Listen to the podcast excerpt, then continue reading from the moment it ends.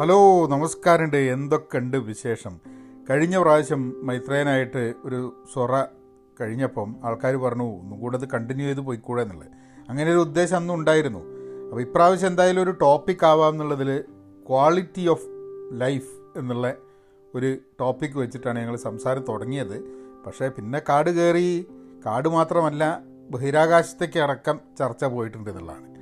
അപ്പോൾ ഏതായാലും ആ ചർച്ച ഞങ്ങളുടെ എന്താ പറയുക ഇന്റർനെറ്റ് കണക്ഷനിൽ ചെറിയൊരു പ്രശ്നം ഉണ്ടായതുകൊണ്ട് കുറച്ച് ഇത് ഫ്രോസ് ആയിട്ടാണ് കിടന്നിട്ടുണ്ടായിരുന്നത് അതുകൊണ്ട് വിഷ്വലായിട്ട് വീഡിയോ കാണാനതിനെക്കാട്ടും കുറച്ചും കൂടി സൗകര്യം പോഡ്കാസ്റ്റ് ആയതുകൊണ്ട് അധികം ഡിലേ ഇല്ലാണ്ട് പോഡ്കാസ്റ്റിലേക്ക് ആ കോൺവെർസേഷൻ അങ്ങ് എടുക്കാൻ വിചാരിച്ചിട്ടാണ്. അപ്പോൾ നിങ്ങൾ ആ പോഡ്കാസ്റ്റിലേക്ക് നമുക്ക് ആ സൊറയിലേക്ക് കിടക്കാം. നിങ്ങൾ എവിടെയാണ് കേൾക്കുന്നതെന്നുണ്ടെങ്കിൽ അവിടെ സബ്സ്ക്രൈബ് ചെയ്യാനും ലൈക്ക് ചെയ്യാനും ഷെയർ ചെയ്യാനും ഒന്നും മറക്കണ്ട. പിന്നെ കോണ്ടാക്ട് ചെയ്യണമെന്നുണ്ടെങ്കിൽ out class at Pahayan dot കോമിൽ contact ചെയ്യാം. പഹയൻ ഡോട്ട് കോമിൽ പോയിട്ട് നമ്മളായിട്ട് കണക്ട് ചെയ്യുകയും ചെയ്യാം. അപ്പോൾ നമുക്ക് സൊറയിലേക്ക് കിടക്കാം. ഓക്കേ നമസ്കാരമുണ്ട് മൈത്രേയൻ ശരി. നമസ്കാരം. തൊപ്പില്ല. ആ ഇന്ന് തൊപ്പിയില്ല. കഴിഞ്ഞ പ്രാവശ്യം നമ്മൾ സംസാരിച്ചത് ആൾക്കാർക്ക് കുറെ പേർക്ക് ഇഷ്ടപ്പെട്ടു അല്ലെ? നമ്മൾ നമ്മൾ സംസാരിച്ചെന്നുള്ളതല്ല മൈത്രേൻ സംസാരിക്കുന്നത് ജനറലി ആൾക്കാർക്ക് ഇഷ്ടപ്പെടും എന്നുള്ളത് ഒരു ഫാക്ടറാണ് എന്നാലും അത് ആൾക്കാർ വീണ്ടും സംസാരിക്കണം എന്ന് പറയുണ്ടായി പിന്നെ അന്ന് നമ്മൾ പറഞ്ഞു ചർച്ചകൾ ഒരു മണിക്കൂറിന്റെ ഒരു കോളിൽ തീർക്കാൻ പറ്റുന്ന സംഭവമല്ല എന്നുള്ളത്. അപ്പോ ഞാൻ കോണ്ടാക്ട് ചെയ്തപ്പോ ഞാൻ പറഞ്ഞ നമുക്ക് ക്വാളിറ്റി ഓഫ് ലൈഫ് എന്നുള്ള ആ ഒരു ടോപ്പിക്കിന്റെ മുകളിൽ ഒന്ന് ഒന്ന് അതിലേക്ക് ഒന്ന് ഇറങ്ങാം. ക്വാളിറ്റി ഓഫ് ലൈഫ് എന്നുള്ള ആ ഒരു ടോപ്പിക്കിലേക്ക്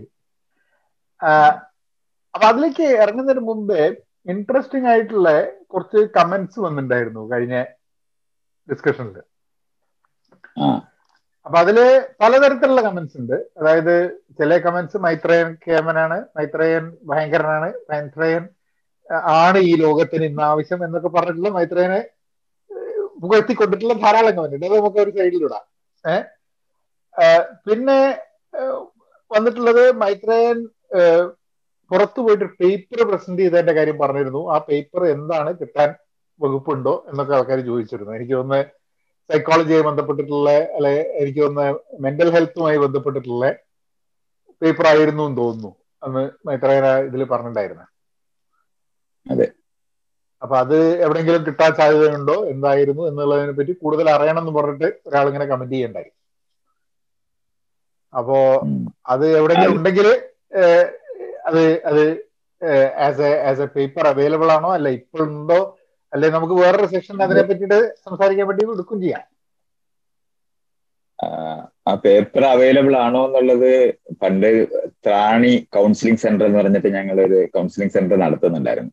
അപ്പൊ അതിന് അന്നൊരു വെബ്സൈറ്റ് ഒക്കെ ഉണ്ടായിരുന്നു. അവിടെ ഈ പേപ്പർ എല്ലാം ഉണ്ടായിരുന്നു. അത് ഞാൻ ഈ രണ്ടായിരത്തി അഞ്ചിൽ രാജിവെച്ച് പിരിയുകയും പൊതുപ്രവർത്തനം അവസാനിപ്പിച്ച് മരം നടാൻ പോവുകയൊക്കെ ചെയ്തോടെ ആ സ്ഥാപനം എല്ലാം അങ്ങ് ഇല്ലാതായിപ്പോയി. അപ്പോ പിന്നെ അത് നടത്തിയിരുന്ന വെബ്സൈറ്റ് മെയിന്റെയിൻ ചെയ്തിരുന്ന ക്ലിനിക്കൽ സൈക്കോളജിസ്റ്റ് ഇപ്പൊ കാനഡയിൽ ഇരിപ്പുണ്ട്. അപ്പൊ അദ്ദേഹത്തിനോട് നമുക്ക് ചോദിച്ചു നോക്കാം. ചിലപ്പോ ഇനി അയാൾക്ക് അതൊക്കെ ഇപ്പോഴും ഓപ്പൺ ചെയ്യാൻ പറ്റുന്നിടത്തൊക്കെ അത് കിടക്കുന്നുണ്ടെന്നുണ്ടെങ്കിൽ അതിനകത്ത് ഞാൻ അന്ന് മെന്റൽ ഹെൽത്തുമായിട്ട് ബന്ധപ്പെട്ട കുറെ പേപ്പറുകൾ അന്ന് എഴുതിയിട്ടുണ്ട്. അപ്പൊ ആ പേപ്പറുകളൊക്കെ അന്ന് അവിടെ ഇംഗ്ലണ്ടിലൊക്കെ പ്ര- പ്രസിദ്ധീകരിച്ചിട്ടുള്ളതാണ്. അപ്പോ അതുണ്ടെങ്കിലേ കണ്ടുപിടിക്കാം എന്നുള്ളതല്ല ഞാൻ ഈ പുറകോട്ട് പോയിട്ട് ജീവിക്കുന്ന അങ്ങോട്ട് നോക്കുക അങ്ങനെ സൂക്ഷിക്കുന്നൊക്കെ തീരെ ഇല്ലാതെ ജീവിതം അങ്ങനെ നയിച്ചു പോയ ആളാ. അപ്പൊ ഒരു പേ ഒരു പേപ്പറും എഴുതി വെച്ചിരിക്കുന്നത് കയ്യിലിരുന്ന ഒരു ഒരു പേപ്പർ കഷ്ണം പോലും ഇല്ല. ഞാൻ വീട് വിട്ടങ്ങ് പോയി അത് കഴിഞ്ഞ് ഞാൻ തിരിച്ചു വരും വന്ന് പിന്നെ വരുമ്പോഴത്തേന് വീടെല്ലാം വാടകയ്ക്കുള്ള വീടായിരുന്നല്ലോ. അതിനകത്ത് നിന്ന് ആളുകൾ സാധനങ്ങളെല്ലാം എടുത്ത് നാല് വഴിക്ക് പോയി അങ്ങ് പോയി. അതുകൊണ്ട് പിന്നെ അങ്ങനത്തെ ഒന്നും നമ്മൾ പിന്നെ നോക്കിയിട്ടില്ല. പിന്നെ ഈ അന്ന് ഈ രണ്ടായിരത്തി എട്ടിൽ ഫേസ്ബുക്കിനകത്ത് കയറിയപ്പോ കുറച്ച് ഈ എന്താണ് ലാപ്ടോപ്പിലൊക്കെ കിടന്നതൊക്കെ ഞാൻ എടുത്ത് ഫേസ്ബുക്കിൽ ഇട്ടതാണ് ഇപ്പൊ കയ്യിലുള്ള ആകെ കുറച്ച് ഒരു പാസ്റ്റിനെ പറ്റിയുള്ള എന്തെങ്കിലുമൊക്കെ ഉള്ളത് കുറച്ച് പടങ്ങളും. ഈ അന്ന് ഫേസ്ബുക്ക് ഫേസ്ബുക്കിൽ അപ്ലോഡ് ചെയ്ത നോട്ട്സ് എന്ന് പറഞ്ഞിട്ട് സെക്ഷനിൽ കിടക്കുന്ന കുറച്ച് കാര്യങ്ങളെ ഇപ്പൊ ഉള്ളു. അപ്പൊ മറ്റേതുണ്ടെന്നുണ്ടെങ്കിൽ ഞാൻ അത് അദ്ദേഹത്തിനോടൊന്ന് ചോദിച്ചു നോക്കിയതിന് ശേഷം പറയാം. അത്ര പറ്റും. തീർച്ചയായിട്ടും. അപ്പോൾ നമുക്ക് ക്വാളിറ്റി ഓഫ് ലൈഫിലേക്ക് കിടക്കാം. ക്വാളിറ്റി ഓഫ് ലൈഫ് എന്നുള്ളത് ഇപ്പൊ ധാരാളം ഡിസ്കസ് ചെയ്തുകൊണ്ടിരിക്കുന്ന ഒരു സംഭവമാണ്. ഇപ്പൊ നല്ല പല കാലമായിട്ട് ആൾക്കാർക്ക് അഭിപ്രായ വ്യത്യാസമുള്ള സംഭവമാണ്.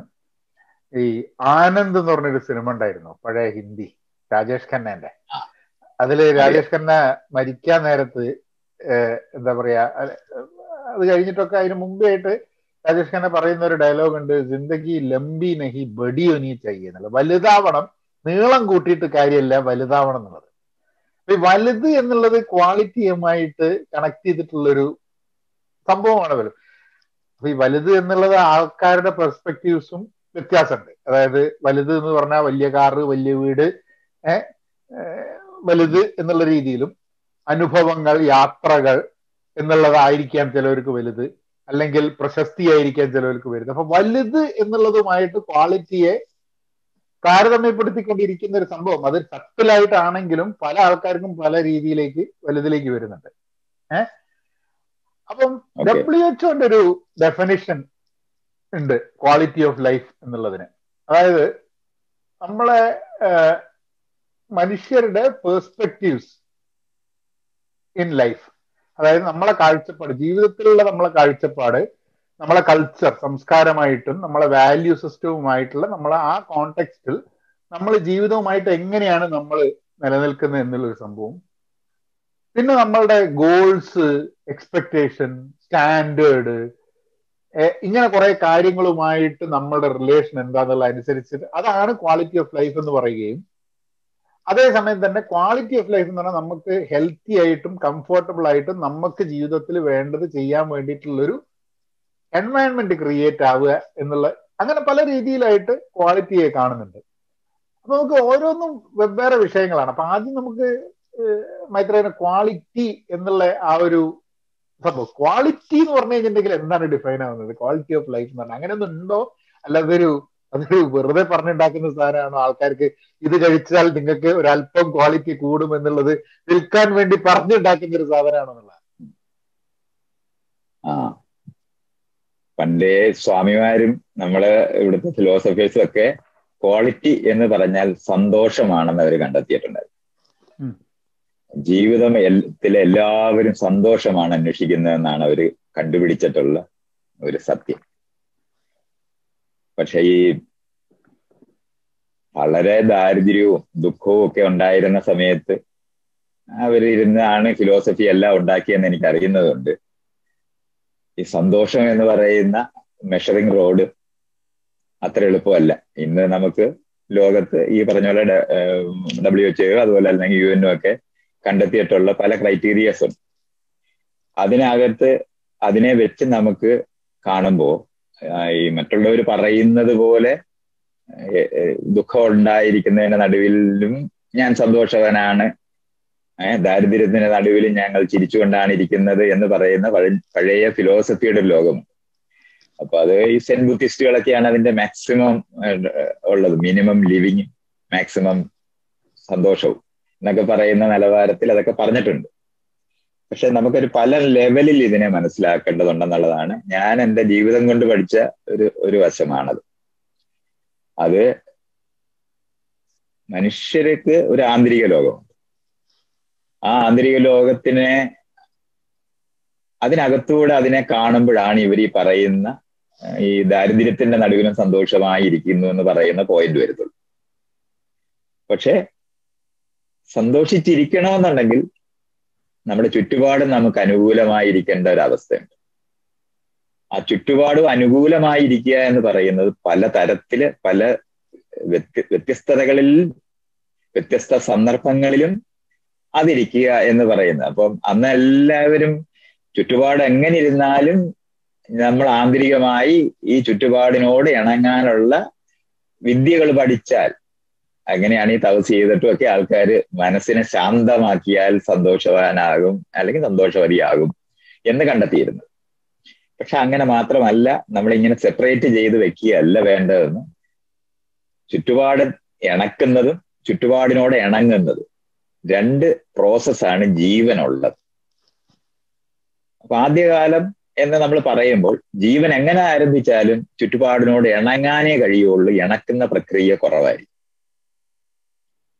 ആ ഇണക്കുന്ന അതിപ്പോ മനുഷ്യന്റെ നമ്മൾ മറ്റു ജീവികളിൽ നിന്ന് മാറി മനുഷ്യന്റെ ജീവിതത്തിലേക്ക് വരുമ്പോൾ ഇണങ്ങുക എന്ന് പറയുന്ന പ്രോസസ്സാണ് എല്ലാ ഫിലോസഫി ലോകത്തിനോട് ഇണങ്ങുന്നത് എങ്ങനെയാണെന്ന് അവർ പഠിപ്പിക്കും. അപ്പൊ അതിന്റെ സിദ്ധാന്തങ്ങളാണ് ലോകം മുഴുവനുള്ളത്. അതാണ് അടിസ്ഥാനപരമായി ഫിലോസഫി എന്ന് നമ്മൾ പറയുന്നത് ഈ ഇണങ്ങുന്ന പ്രക്രിയയെ പറ്റിയാണ്. അതേ സമയത്ത് ഈ ഇണങ്ങുന്ന പ്രക്രിയ നടക്കുന്നതിനോടൊപ്പം തന്നെ ഇണക്കുക എന്ന് പറയുന്ന പ്രക്രിയ ജീവികളും ആരംഭിക്കും. ആ ജീവികളുടെ ഭാഗമായിരിക്കുന്ന മനുഷ്യൻ കൂടുതൽ ആരംഭിക്കും. ആ ഇണക്കുന്ന പ്രക്രിയയാണ് ശരിക്കും നമ്മൾ ഈ ശാസ്ത്രം എന്ന് വിളിക്കുന്നത്. ഇങ്ങനെ അങ്ങ് മനസ്സിലാക്കാമെങ്കിൽ വളരെ എളുപ്പം ഞാൻ ഈ പറയുന്ന അങ്ങ് മനസ്സിലാവും. ഇണങ്ങുക എന്ന് പറയുന്നത് ഇണക്കുക എന്ന് പറയും അപ്പൊ ഇണക്കുക എന്ന് പറയുന്നത് ഒരു ബാക്ടീരിയ അതിന് ചുറ്റുപാട് ഇണക്കുമ്പോഴാണ് പാൽ തൈരാകുന്നത് ഇതുപോലെ ജീവിതത്തിന്റെ യഥാർത്ഥത്തിലുള്ള ചുറ്റുപാടിനെ ഇണക്കുന്ന അർത്ഥമാണ് നമ്മൾ ഈ പറയുന്ന ലോകത്തെ ജീവിക്കാനുള്ള അറിവ്. അത് ജനിതകമായി നമുക്ക് എല്ലാ ജീവികൾക്കും ലഭിക്കുമ്പോൾ മനുഷ്യര് സമാന്തരമായി ഈ പരിചരണത്തിനകത്തൂടെയും കമ്മ്യൂണിക്കേഷനകത്ത് ഭാഷയിലൂടെയും പരസ്പരം തരിക എന്ന് പറയുന്നത് ബിൽഡ് ചെയ്ത് കൊണ്ടുവന്നതിനെയാണ് നമ്മൾ ശാസ്ത്രീയ ജ്ഞാനം എന്ന് പറയുന്നത്. ഈ രണ്ടെണ്ണത്തിന്റെയും സമ്മിളിതമായ രണ്ടും കൂടെ തമ്മിൽ ചേരുന്ന ഒരു ഇടത്തിൽ തന്നെയാണ് ലൈഫിന്റെ ക്വാളിറ്റി നിൽക്കുന്നത്. അപ്പൊ ആദ്യകാലത്ത് ഫിലോസഫിയും ആ ഫിലോസഫിയുടെ ഒപ്പം തന്നെ ഉണ്ടായ മറ്റൊരു വക വകഭേദമാണ് ജീവിതം ദുഃഖമാണെന്ന് കണ്ടെത്തുന്ന യുക്തിയും. അതിൽ നിന്ന് മോചിക്കുന്നതിന്റെ യുക്തികളാണ് മറ്റൊന്ന് പഠിപ്പിച്ചിട്ടുള്ളത്. അതാണ് നമ്മുടെ റിലീജിയന്റെ എല്ലാ വശങ്ങളും എന്ന് പറയുന്നത് ഈ മോചിക്കാൻ വേണ്ടിയാണ് ജീവിതം ദുഃഖമാണെന്ന് കണ്ടെത്തിയ ചിന്തകരായിരിക്കുന്നവര് ഈ ജീവിതത്തിൽ നിന്ന് രക്ഷപ്പെടാൻ പറ്റുന്ന വിദ്യകൾ പഠിപ്പിക്കുന്നു. ഇപ്പൊ ബുദ്ധനൊക്കെ എട്ട് വഴികളുണ്ട് രക്ഷപ്പെടാൻ എന്ന് പഠിപ്പിക്കുമ്പോൾ ഇത് ഇവിടെ അല്ല ഈ ജീവിതത്തിൽ അല്ല നമ്മൾ ജീവിക്കുന്നത് എന്ന് പഠിപ്പിക്കുന്ന റിലീജിയന്റെ എല്ലാ അവിടെയാണ് മോ മോക്ഷം നിർവാണം കൈവല്യം എന്ന് പറയുന്ന നിലവാരത്തിലുള്ള എല്ലാ ലോകത്തുള്ള സകല റിലീജിയനും എങ്ങനെ ഉണ്ടായി എന്നുള്ളത് ഈ ലോകത്തിനെ ട്രാൻസ്ഫോം ചെയ്യുക എന്ന് പറയുന്നത് മാറ്റി നമുക്ക് അനുകൂലമാക്കി മാറ്റുന്നതിന് പകരം ഇവിടെ നിന്ന് രക്ഷപ്പെട്ടു പോകുന്ന. അപ്പൊ മരണാനന്തരമായ ഒരു ലോകമുണ്ടെന്നും അവിടെ നമ്മൾ പോയി ഇതിനേക്കാൾ നല്ലൊരു ലോകത്ത് ജീവിക്കുമെന്ന് സ്വപ്നത്തിൽ എങ്ങനെയൊക്കെയാണോ നമ്മൾ ആഗ്രഹിച്ചത് നമ്മൾ ഈ സന്തോഷിക്കുമെന്ന് വിചാരിച്ചത് മുഴുവനിൽ ലഭിക്കുന്ന ഒരു സ്ഥലം. അതിനെയാണ് നമ്മൾ സ്വർഗം എന്ന് വിളിച്ചിരുന്നത്. അല്ല നമ്മുടെ ശത്രുവായിരിക്കുന്ന അയലത്തുകാരനെ ഇടാൻ പറ്റുന്ന ഒരു സ്ഥലവും കൂടെ കണ്ടുപിടിച്ച് നരകവും നമ്മൾ സൃഷ്ടിച്ചിട്ടാണ് നമ്മൾ ഈ മോചനത്തിന്റെ യുക്തികൾ മുഴുവനും കണ്ടെത്തിയിട്ടുള്ളത്. അവിടുന്ന് മാറി ഈ ഈ ജീവിതത്തിൽ ഇവിടെ തന്നെ തുടരുക എന്ന് പറയുന്ന ഒരു സ്ട്രെയിൻ ആണ് ബുദ്ധനെ പോലുള്ള ആൾക്കാർ തുടർന്നിട്ടുള്ളത്. ഇവിടെ തന്നെ ജീവിക്കുമ്പോൾ പക്ഷെ അവർ ചുറ്റുപാടിനെ ഇണക്കുന്ന യുക്തികളിലില്ല. ഇണങ്ങുന്ന യുക്തികളെ അതിലുള്ളൂ. നമ്മൾ സെൻ ബുദ്ധിസം എടുത്താൽ താവോയിസം എടുത്താൽ ഇണക്കുന്ന പണിയെ പറ്റിയല്ല അവർ പറയുന്നത്. ഇണങ്ങുന്ന പണിയെ പറ്റിയാണ് അപ്പൊ അത് നമ്മൾ ഒരിക്കൽ മനസ്സിലായാൽ ആദ്യകാലത്ത് എന്തുകൊണ്ട് ഫിലോസഫി ഉണ്ടായെന്ന് പോലും നമുക്ക് തിരിച്ചറിയാൻ പറ്റും. പരമാവധി നമുക്കൊരു കല്ലുളി ഉണ്ടാക്കി കുറെ നാൾ നടക്കി അതിനുശേഷം നമ്മൾ അതിനെ മാറ്റി ഒരു പിച്ചാത്തിയൊക്കെ കണ്ടുപിടിക്കുന്നിടത്ത് എത്തുമ്പോൾ ഈ ട്രാൻസ്ഫോം ചെയ്യുന്ന അറിവ് കടന്നു വരുന്നുണ്ടേയിരുന്നു. ഇത് സമാന്തരമായി ജീവിതത്തിനകത്ത് സംസ്കാരം എന്ന് നമ്മൾ വിളിക്കുന്നത് മുഴുവനും ഈ ശാസ്ത്രീയമായ അറിവിന്റെ സം ഇങ്ങനെ സംഭരിക്കുന്നതാണ്. അത് തലമുറ തലമുറകളായി വാമൊഴിയായിട്ട് കൊടുത്തു വന്ന് അതിനുശേഷം അത് നമ്മൾ എഴുത്തിനകത്തൂടെ വന്നപ്പോഴത്തേന് അക്യുമുലേഷൻ ഉണ്ടായി. അപ്പോ അങ്ങനെ ചുറ്റുപാടും ഇണക്കി ഉണ്ടാക്കിയ സംസ്കാരമായ ലോകത്തിന്റെ അവിടെയാണ് നമ്മൾ സിവിലൈസേഷൻ എന്ന് പറയുന്ന നഗരവൽക്കരണം എന്ന് പറയുന്നതൊക്കെ ഉണ്ടായത്. ഇതിനകത്തേക്ക് വന്നപ്പോൾ നമ്മുടെ ചുറ്റുപാട് അനുകൂലമാക്കി മാറ്റാനും നമുക്ക് കഴിയും. അതിനോടൊത്ത് ചേർന്ന് പോകുന്ന ഫിലോസഫിയുടെ ആശയങ്ങളും രക്ഷപ്പെടുന്ന മതത്തിന്റെ ആശയവും ഈ മൂന്ന് ധാരകൾ ഒരേപോലെ നിന്നിരുന്നു. ഇതിന് ശേഷമാണ് നമ്മൾ ഇങ്ങ് ഏതാണ്ട് ഒരു പത്ത് നാനൂറ് വർഷം ആയപ്പോഴത്തേന് ഈ ഇണക്കുന്ന പ്രക്രിയയ്ക്ക് പ്രായപൂർത്തിയാകുക എന്ന് പറയുന്ന ഒരു സംഭവം നടന്നു. ആ ഇണക്കുന്ന പ്രക്രിയ പ്രായപൂർത്തിയായപ്പോഴാണ് പ്രായപൂർത്തിയായ എന്ന് പറഞ്ഞാൽ ചുറ്റുപാടിനെ ഇണക്കി ഇണക്കി കൊണ്ടുവന്ന അറിവിനെ ലോകത്തിനെ പറ്റിയുള്ള ഒരു ലോകവീക്ഷണം അതിനു മുമ്പ് അതിനുണ്ടാക്കാൻ കഴിഞ്ഞിരുന്നില്ല. അപ്പോൾ ഫിലോസഫിയിലുള്ള ഒരു ലോകവീക്ഷണത്തിനകത്ത് രണ്ട് സ്ട്രെയിന് ഒന്ന് മോചിക്കുന്നതിന്റെ യുക്തികളിലുള്ള ലോകവീക്ഷണം. അതാണ് റിലിജൻ എന്ന് പറയുന്നത്. അതേ സമയത്ത് ഇവിടെ തന്നെ കഴിയുന്ന ഫിലോസഫിയുടെ യുക്തികളാണ് ബുദ്ധനെ പോലുള്ളവരുടെ ഒരു സ്ട്രെയിൻ ഇപ്പൊ ഇവിടെ തന്നെയാണ് സെൻ ബുദ്ധിസത്തിനകത്തും താവോയിസത്തിനകത്തും ഒക്കെ നമ്മൾ ഇവിടെ ഇണങ്ങി അങ്ങനെയാണ് ഈ ലോകത്ത് ജീവിക്കുന്നത് എന്നുള്ള പഠിപ്പിക്കുന്നത്. ഈ മൂന്ന് രണ്ട് സ്ട്രെയിനിന്റെ ലോകവീക്ഷണമുണ്ട്. ആ രണ്ട് ലോകവീക്ഷണത്തിന് പകരം ഈ ചുറ്റുപാടിനെ പരമാവധി നമുക്ക് അനുകൂലമാക്കി മാറ്റാൻ പറ്റും എന്ന് പറയുന്ന ലോകവീക്ഷണമാണ് അറിഞ്ഞോ അറിയാതെയും ഉണ്ടാക്കിയതാണ് ശാസ്ത്രത്തിന്റെ ലോകവീക്ഷണം. ആ ലോകവീക്ഷണം വന്ന് ലോകത്തിനെ ട്രാൻസ്ഫോം ചെയ്യുന്ന ലോ എന്ന് പറഞ്ഞാൽ ഇണക്കുന്ന പ്രക്രിയയുടെ മാക്സിമൈസ് ചെയ്യുന്നിടത്തേക്കാണ് നമ്മൾ ഇന്ന് പൊക്കോണ്ടിരിക്കുന്നത്. അപ്പോ ആ പോ പൊക്കോണ്ടിരിക്കുമ്പോൾ ചുറ്റുപാടിനെ മറ്റാണെങ്കിൽ ചുറ്റുപാടിനകത്ത് സന്തോഷം കണ്ടെത്തുക എന്ന് പറയുന്നത് നമ്മൾ ട്രാപ്ഡ് ആയി പോകുക എന്നായിരുന്നു പണ്ടുള്ളവർ പഠിപ്പിച്ചിരുന്നത്.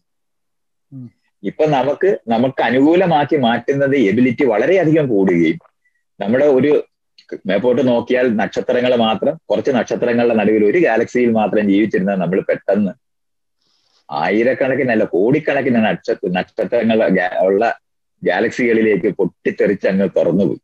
അങ്ങനെ പ്രപഞ്ചം വളരെ വലുതായി മാറി. മറ്റൊന്നുള്ളത് അത് ടെലസ്കോപ്പിന്റെ കണ്ടുപിടുത്തമാണ് മറ്റൊന്നുള്ളത് മൈക്രോസ്കോപ്പ് വെച്ചിട്ട് ഇതേ സ്ഥലത്ത് അതുവരെ നമ്മളൊക്കെ കാണാതിരുന്ന കൊച്ചു ലോകത്തിന്റെ ലോകത്തേക്ക് അങ്ങ് പോയി. അങ്ങനെ സൂക്ഷ്മമായ ലോകവും സ്ഥൂലമായ ലോകവും പൊട്ടി വലി വിടർന്ന് നിൽക്കുന്ന ശാസ്ത്രീയ ലോകത്തിന്റെ ലോകവീക്ഷണമാണ് ആധുനികമായിട്ടുള്ളത്. അപ്പൊ അവിടെ നമ്മൾ ഈ പറയുന്ന ഇൻഡിക്കേറ്റേഴ്സിനെയൊക്കെ അല്ല ഇനി എടുത്തൊന്ന് പരിശോധിച്ച് നോക്കിയാൽ ചുറ്റുപാടും ഏറ്റവും മാക്സിമൈസ് ചെയ്ത് ഇണക്കിയ എവിടെയാണോ ആ രാജ്യങ്ങളിലൊക്കെയാണ് നമ്മൾ ഇന്ന് പറയുന്ന സന്തോഷത്തിന്റെ അളവ് പോലും മാക്സിമം ആയിട്ട് നിൽക്കുന്നത്. അപ്പൊ ശാസ്ത്രീയമായ അറിവ് കൊണ്ട് ഇണക്കിയ ലോകങ്ങളും എന്നാൽ ആ ലോകങ്ങളെ ട്രാൻസ്ഫോം ചെയ്യുന്നത് വഴി നമ്മൾ കൂടുതൽ ട്രാപ്ഡ് ആയി പോകുമെന്ന് വിചാരിച്ച് എന്താണ് സംസ്കാരപരമായി മൊബിലിറ്റി ഇല്ലാതെ ഇല്ലാതെ ട്രാപ്ഡ് ആയി പോയിട്ടുള്ള സമൂഹങ്ങളാണ് ഇന്ത്യ പോലുള്ള നമ്മൾ ഈ ട്രഡീഷണൽ സൊസൈറ്റികൾ എന്ന് പറയുന്നത് മുഴുവനും അവിടെ കുടുങ്ങിപ്പോയിട്ടുണ്ട് അപ്പൊ വല്ലവരും ലോകത്തിനെ മാറ്റി തന്നാൽ മാത്രമേ നമുക്ക് ഇന്ന് അത് എടുക്കാനൊക്കത്തുള്ളൂ. സ്വയം മാറ്റാൻ കഴിയാതിരിക്കുന്ന വിധി വിശ്വാസത്തിന്റെതും ഈ പറയുന്ന രക്ഷപ്പെടലിന്റെയും യുക്തികളിലാണ് ഇന്നും ഈ സമൂഹങ്ങൾ എല്ലാം നിൽക്കുന്നത്.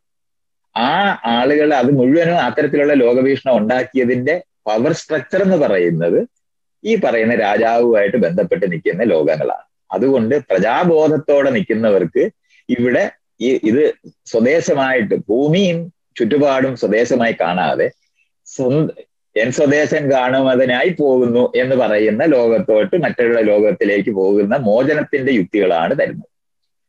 അപ്പൊ ഇത് ഇന്ന് നമുക്ക് ഇതിനെ ഇതെല്ലാം ഈ സ്ട്രെയിൻസിനെ തിരിച്ചറിയാം. ഈ ഓരോ ചിന്താധാരകളെയും മനസ്സിലാക്കാമെങ്കിൽ ചുറ്റുപാട് ഇണങ്ങി നമ്മൾ രണ്ടുപേരും കൂടി ഈ കാര്യം പറയുന്നതും നമുക്ക് ഇത് ഉപയോഗം ഭൗതിക സുഖങ്ങളുടെ പിന്നാലെ അലയുമല്ല ചുറ്റുപാടിനെ ഇണക്കുന്ന പ്രക്രിയയാണെന്ന് നമുക്ക് മനസ്സിലാക്കാമെങ്കിൽ ഇതേപോലെ തന്നെ ആന്തരികമായ സ്വാസ്ഥ്യത്തിന്റെ ലോകവും ചുറ്റുപാടിനെ ഇണക്കി നമുക്ക് അനുകൂലമാക്കി മാറ്റുന്ന പ്രക്രിയയും ഒന്നിച്ച് ഇണക്കാൻ നമുക്ക് കഴിയുമെങ്കിൽ ഒരേ സമയത്ത് അവർ പറഞ്ഞ സ്വാതന്ത്ര്യവും അനുഭവിക്കും സന്തോഷവും അനുഭവിക്കും യഥാർത്ഥത്തിൽ നമുക്ക് സാധ്യതകൾ മുഴുവൻ തുറന്നു തരികയും. അപ്പൊ ജീവിതത്തിന്റെ ക്വാളിറ്റി അങ്ങനെ മനസ്സിലാക്കാൻ ഞാൻ ഈ പറയുന്ന തരത്തിൽ എങ്ങനെയാണ് ഇത് രൂപപ്പെട്ടു വന്നതെന്ന് അറിയാമെങ്കിൽ നമ്മൾ രണ്ടുപേരും ഇപ്പോൾ ഇരിക്കുമ്പോൾ നമ്മൾ ആന്തരികമായ സ്വാസ്ഥ്യത്തിന്റെ ലോകം എന്ന് പറയുന്നത് ഇന്റർപേഴ്സണൽ റിലേഷൻഷിപ്പിന്റെ ലോകങ്ങളാണ് സത്യത്തിൽ ഒന്ന്. മറ്റൊന്നുള്ളതെന്ന് പറയുന്നത് ചുറ്റുപാട് നമുക്ക് അനുകൂലമാക്കി മാക്സിമൈസ് ചെയ്യാൻ കഴിയുന്ന നിലവാരത്തിൽ. നമ്മളിപ്പോ രണ്ടുപേരും കൂടെ അങ്ങോട്ടും ഇങ്ങോട്ടും കണ്ട് സംസാരിക്കാൻ കഴിയുന്ന നിലവാരത്തിൽ ഇരിക്കുമ്പോൾ ഇതും സ്വാതന്ത്ര്യമാണെന്ന് നമ്മൾ തിരിച്ചറിയും. അല്ലാതെ ഭൗതിക സുഖത്തിന്റെ പിന്നാലെ അലയുക അല്ലെന്നറിയും. അതേ സമയത്ത് ആ. അത് അത് വളരെ പോയിന്റാണ് ഞാൻ രണ്ട് രണ്ട് ആസ്പെക്ട്സ് അതിൽ എനിക്ക് തോന്നിയത്. ഒന്ന് ഇത് ഈ ഈ സംഭവം വളരെ രസകരമായ ഒരു തോട്ടാണ് ഇണങ്ങുന്നു ഇണക്കുന്നു എന്നുള്ള സംഭവം. അത് നമ്മളൊരു ഇംഗ്ലീഷിലേക്ക് മാറ്റുകയാണെങ്കിൽ നമ്മൾ ട്രാൻസ്ഫോർമേഷൻ ട്രാൻസ്ഫോർമേഷൻ എന്നും മറ്റേത് അഡാപ്റ്റേഷൻ അഡാപ്റ്റേഷൻ അഡാപ്റ്റേഷനും ട്രാൻസ്ഫോർമേഷനും ഇണങ്ങുക എന്ന് പറഞ്ഞാൽ നമ്മൾ അഡാപ്റ്റ് ചെയ്യുന്നു. ഇണക്കുക എന്ന് പറഞ്ഞാൽ നമ്മൾ സ്വയം ട്രാൻസ്ഫോം ചെയ്യുന്നു. അതെ. ഈ രണ്ട് പ്രോസസ്സേ ജീവനുള്ളൂ. ആ ആ രണ്ട് പ്രോസസ്സാണ് ഒന്ന് നമ്മൾ അതിൽ ശാസ്ത്രത്തിന്റെ പങ്ക് എന്ന് പറഞ്ഞത് വളരെ വളരെ ഇതായിട്ടുള്ള ഒരു സംഭവമാണ് നമ്മൾ ആ ശാസ്ത്രം എന്ന് പറയുമ്പോൾ പണ്ട് ഇവിടെ നമ്മൾ ഈ ഒരു യൂറോപ്പിൽ നാനൂറ് വർഷം മുമ്പ് ആരംഭിച്ചതല്ലത് ജീവന്റെ സ്വഭാവമാണ് ഞാൻ ഈ പറയുന്ന രണ്ട് പ്രോസസ്സ്. ഇണക്കുകയും ഇണങ്ങി അത് നമ്മളിൽ ആരംഭിച്ചതൊന്നുമല്ല. ജീവൻ ചുറ്റുപാടും ഇണക്കുകയും ചെയ്യും ഇണങ്ങുകയും ചെയ്യും. അത് പ്രായപൂർത്തിയായെന്ന് ഞാൻ പറയുന്നത് സാംസ്കാരികമായ മേഖലയിലൂടെ നമ്മൾ നമ്മൾ പറയുന്ന ചുറ്റുപാട് ഭാഷ കൊണ്ടും പരിചരണം കൊണ്ടും അമ്മ അച്ഛന്മാര് ചേർന്ന് വളർത്തൽ കൊണ്ടും സാമൂഹികമായിട്ടുള്ള നിയന്ത്രണങ്ങളും സാമൂഹികമായ സപ്പോർട്ടും രണ്ടും കിട്ടി വളരുന്ന സാമൂഹികമായിട്ടുള്ള ഘടനയും. ഇവിടെ ചേർന്നതിനെയാണ് നമ്മൾ ഈ പറയുന്ന ലോകം ചുറ്റുപാടിനെ പറ്റിയുള്ള അവിടെ ഇണക്കുക എന്ന് പറയുന്ന പ്രക്രിയ ഇതിനകത്ത് എല്ലാം ഉണ്ട്. ഏതെങ്കിലും ഒന്നല്ല. അപ്പോ ക്വാളിറ്റി ഓഫ് ലൈഫ് എന്നുള്ളത് നമ്മൾ ഡിഫൈൻ ചെയ്യുന്ന പാരാമീറ്റേഴ്സ് മാറിയിട്ടുണ്ട് അല്ലെ? അതെ അതെ. മറ്റേത് രക്ഷപ്പെടുന്നതിന്റെ യുക്തികളായിരുന്നു അവർ പഠിപ്പിച്ചിരുന്നതല്ല. അതിപ്പം ഒരു ഒരു ഇരുപത് വർഷം അങ്ങോട്ട് പോയി കഴിഞ്ഞിട്ടുണ്ടെങ്കിൽ ആ പാരാമീറ്റേഴ്സ് കാരണം ഇന്നിപ്പോ നമ്മളിപ്പോ ഇങ്ങനെ സംസാരിക്കുന്നു എന്നുള്ളത് ക്വാളിറ്റി ഓഫ് ലൈഫിന്റെ ഒരു പാരാമീറ്ററായി മാറിയിട്ടുണ്ട്. കാരണം അല്ലെങ്കിൽ ഇവിടുന്ന് അവിടെ വരെ യാത്ര ചെയ്ത് സംസാരിക്കാനേ പറ്റുള്ളൂ. അതെ. അതിന് പ്രസക്തി ഉണ്ടെങ്കിൽ തന്നെ ഈ ഒരു ഈ ഒരു ആശയവിനിമയം നടത്താൻ പറ്റുന്നുണ്ട് എന്നുള്ളത് അത് മൈത്രേയന് എന്നോടും എനിക്ക് മൈത്രേയനോടും നമുക്ക് പലരുമായിട്ടും പിന്നെ ഈ ഈ സംവാദം കേൾക്കുന്ന ആൾക്കാർക്കും ഒക്കെ ഇത് പറ്റുന്നുണ്ടോ എന്നുള്ളത് പറ്റുന്നു എന്നുള്ളത് ഒരു ക്വാളിറ്റി ഓഫ് ലൈഫ് ആവുകയും അത് പറ്റുന്നില്ല പലർക്കും എന്നുള്ളത് ക്വാളിറ്റി ഓഫ് ലൈഫ് കിട്ടാതിരിക്കുകയും ചെയ്യുന്നു. ലോകത്ത് എന്നുള്ളൊരു ഫാക്ടർ വേണ്ട. ആ അപ്പൊ പഴയ ഫിലോസഫിയിലെ അവർ ചുറ്റുപാടും ഇണക്കുന്നതിന് നീ അലഞ്ഞു നടക്കേണ്ട ആവശ്യമില്ല. ഒന്നും സംഭവിപ്പിക്കുന്നില്ല എന്ന് പഠിപ്പിച്ചിരുന്നതിന് പകരം ഈ ചുറ്റുപാടും ഇണക്കുന്ന പ്രക്രിയ ഇത്രയധികം വിജയിക്കുവാണെങ്കിൽ അത് തന്നെയാണ് ജീവിതത്തിന് സ്വാതന്ത്ര്യം തരുന്നതിലെ മാക്സിമം എന്നറിയുമ്പോൾ ഇതിന്റെ നടുവിൽ ഇന്റർപേഴ്സണൽ ആയിട്ടുള്ള റിലേഷൻഷിപ്പ് ഇല്ലെങ്കിൽ ഇതിന്റെ നടുവിൽ ഇരുന്ന് വിഷമിക്കുക തന്നെ ചെയ്യും എന്നുള്ള കാര്യവും നമുക്കറിയാം. അതെ. അത് സെപ്പറേറ്റ് ചെയ്യണ്ട. അതെ. ഇപ്പം ഒരു ടൂൾ ഉപയോഗിച്ച് നമ്മളുടെ ക്വാളിറ്റി ലൈഫ് വർദ്ധിക്കുകയും ഇങ്ങനെ സംസാരിക്കാൻ പറ്റുകയും ചെയ്യുമ്പോൾ ഞാൻ എന്ന വ്യക്തിയും മൈത്രേയൻ എന്ന വ്യക്തിയും നമ്മൾ സംസാരിക്കുന്നു ആശയവിനിമയം ചെയ്യുന്നു എന്നുള്ളതിൽ ഉണ്ടാകുന്ന ഒരു ഇന്റർപേഴ്സണൽ ആ ഒരു. റിലേഷൻഷിപ്പ് എന്നുള്ളത് വളരെ റെലവെന്റ് ആയിട്ടുള്ള ഒരു ഫാക്ടർ ആണ് എന്നുള്ളത്. അതെ അതെ. ഇത് നമ്മൾ രണ്ടുപേരും അങ്ങോട്ട് ഇങ്ങോട്ടും അബ്യൂസ് ചെയ്യാനായിട്ട് ഇത് ഉപയോഗിക്കാൻ പറ്റും. വളരെ വളരെ വളരെ ശരി. അത് അങ്ങനെ അങ്ങനെ പറ്റുന്നത് എന്നുള്ളതാണ്. അത് ക്വാളിറ്റി വർദ്ധിപ്പിക്കുന്നത് ആളുകൾ സോഷ്യൽ സോഷ്യൽ മീഡിയയിൽ ഇരുന്ന് അബ്യൂസ് ചെയ്തിട്ട് ആളുകളെ ഡിപ്രഷൻ ബാധിച്ച് വിഷമിച്ചിരിക്കുന്ന സ്ഥലമുണ്ട്.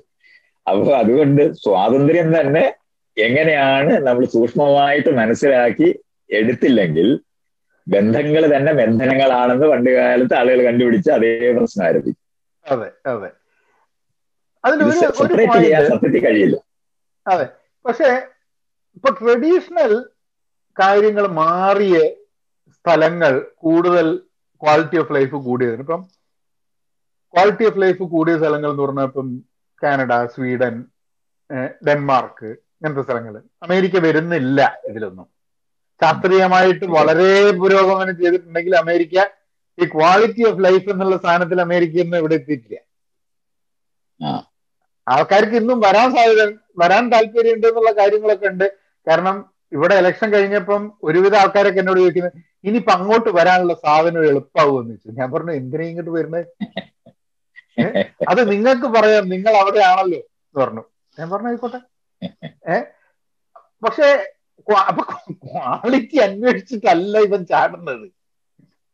ആൾക്കാര് നമ്മൾ ഓരോരുത്തരും ക്വാളിറ്റി ഓഫ് ലൈഫ് അന്വേഷിച്ചിട്ടല്ല യാത്ര ചെയ്യുന്നത്. അപ്പൊ ഈ ഗോൾസ് എക്സ്പെക്ടേഷൻസ് എന്നുള്ള സംഭവത്തിന് ക്വാളിറ്റി ഓഫ് ലൈഫായിട്ട് നമ്മൾ താരതമ്യപ്പെടുത്തി കഴിഞ്ഞിട്ടുണ്ടെങ്കിൽ ഒരു സാധാരണ മനുഷ്യന്റെ ലക്ഷ്യം ഗോൾ എക്സ്പെക്ടേഷൻ സ്റ്റാൻഡേർഡ് ഇതൊക്കെ നമ്മളിങ്ങനെ കമ്പയർ ചെയ്യുന്ന കുറെ സാധനങ്ങളാണല്ലോ. ഇതൊക്കെ അവന്റെ ക്വാളിറ്റി ഓഫ് ലൈഫിനെ അവനിങ്ങനെ അതെ. അപ്പൊ അത് ലോകത്തിന്റെ മാറ്റത്തിനെ മനസ്സിലാക്കാൻ കഴിയാതെ പോകുന്നത് കൊണ്ടാണ്.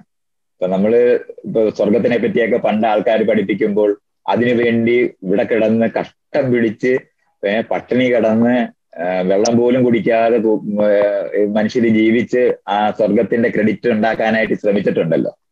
ആ സ്വർഗത്തിനെ പറ്റിയുള്ള ഇന്നത്തെ അറിവുകൾ നമ്മൾ എടുക്കുമ്പോൾ അത് മുഴുവൻ മൗഢ്യമായിട്ട് അനുഭവിക്കുന്ന ഒരു പ്രശ്നമില്ലേ ഇതേപോലെ മനസ്സിലാക്കിയാൽ മതി. അമേരിക്കയിലെ ക്വാളിറ്റി ഓഫ് ലൈഫ് നഷ്ടപ്പെട്ടുകൊണ്ടിരിക്കുന്നത് അറിഞ്ഞുകൂടാത്ത ആൾക്കാർ ഇപ്പോഴും പഴയ സ്വർഗത്തിലേക്ക് പോകാൻ നോക്കുമ്പോഴാണ് നിങ്ങൾ അവിടെ ഇരുന്നിട്ട് സ്വർഗത്തിലോട്ട് വരണ്ട എന്ന് പറയുമ്പോൾ അവർക്കത് അത്ര എളുപ്പം മനസ്സിലാകാതിരിക്കുന്നു. അത്രേ ഉള്ളൂ. അത് അത് നമ്മൾ സെൽഫിഷ് ആയതുകൊണ്ടാണല്ലോ വിചാരിക്കുന്നുണ്ടാവും ചിലപ്പോ ആൾക്കാര്.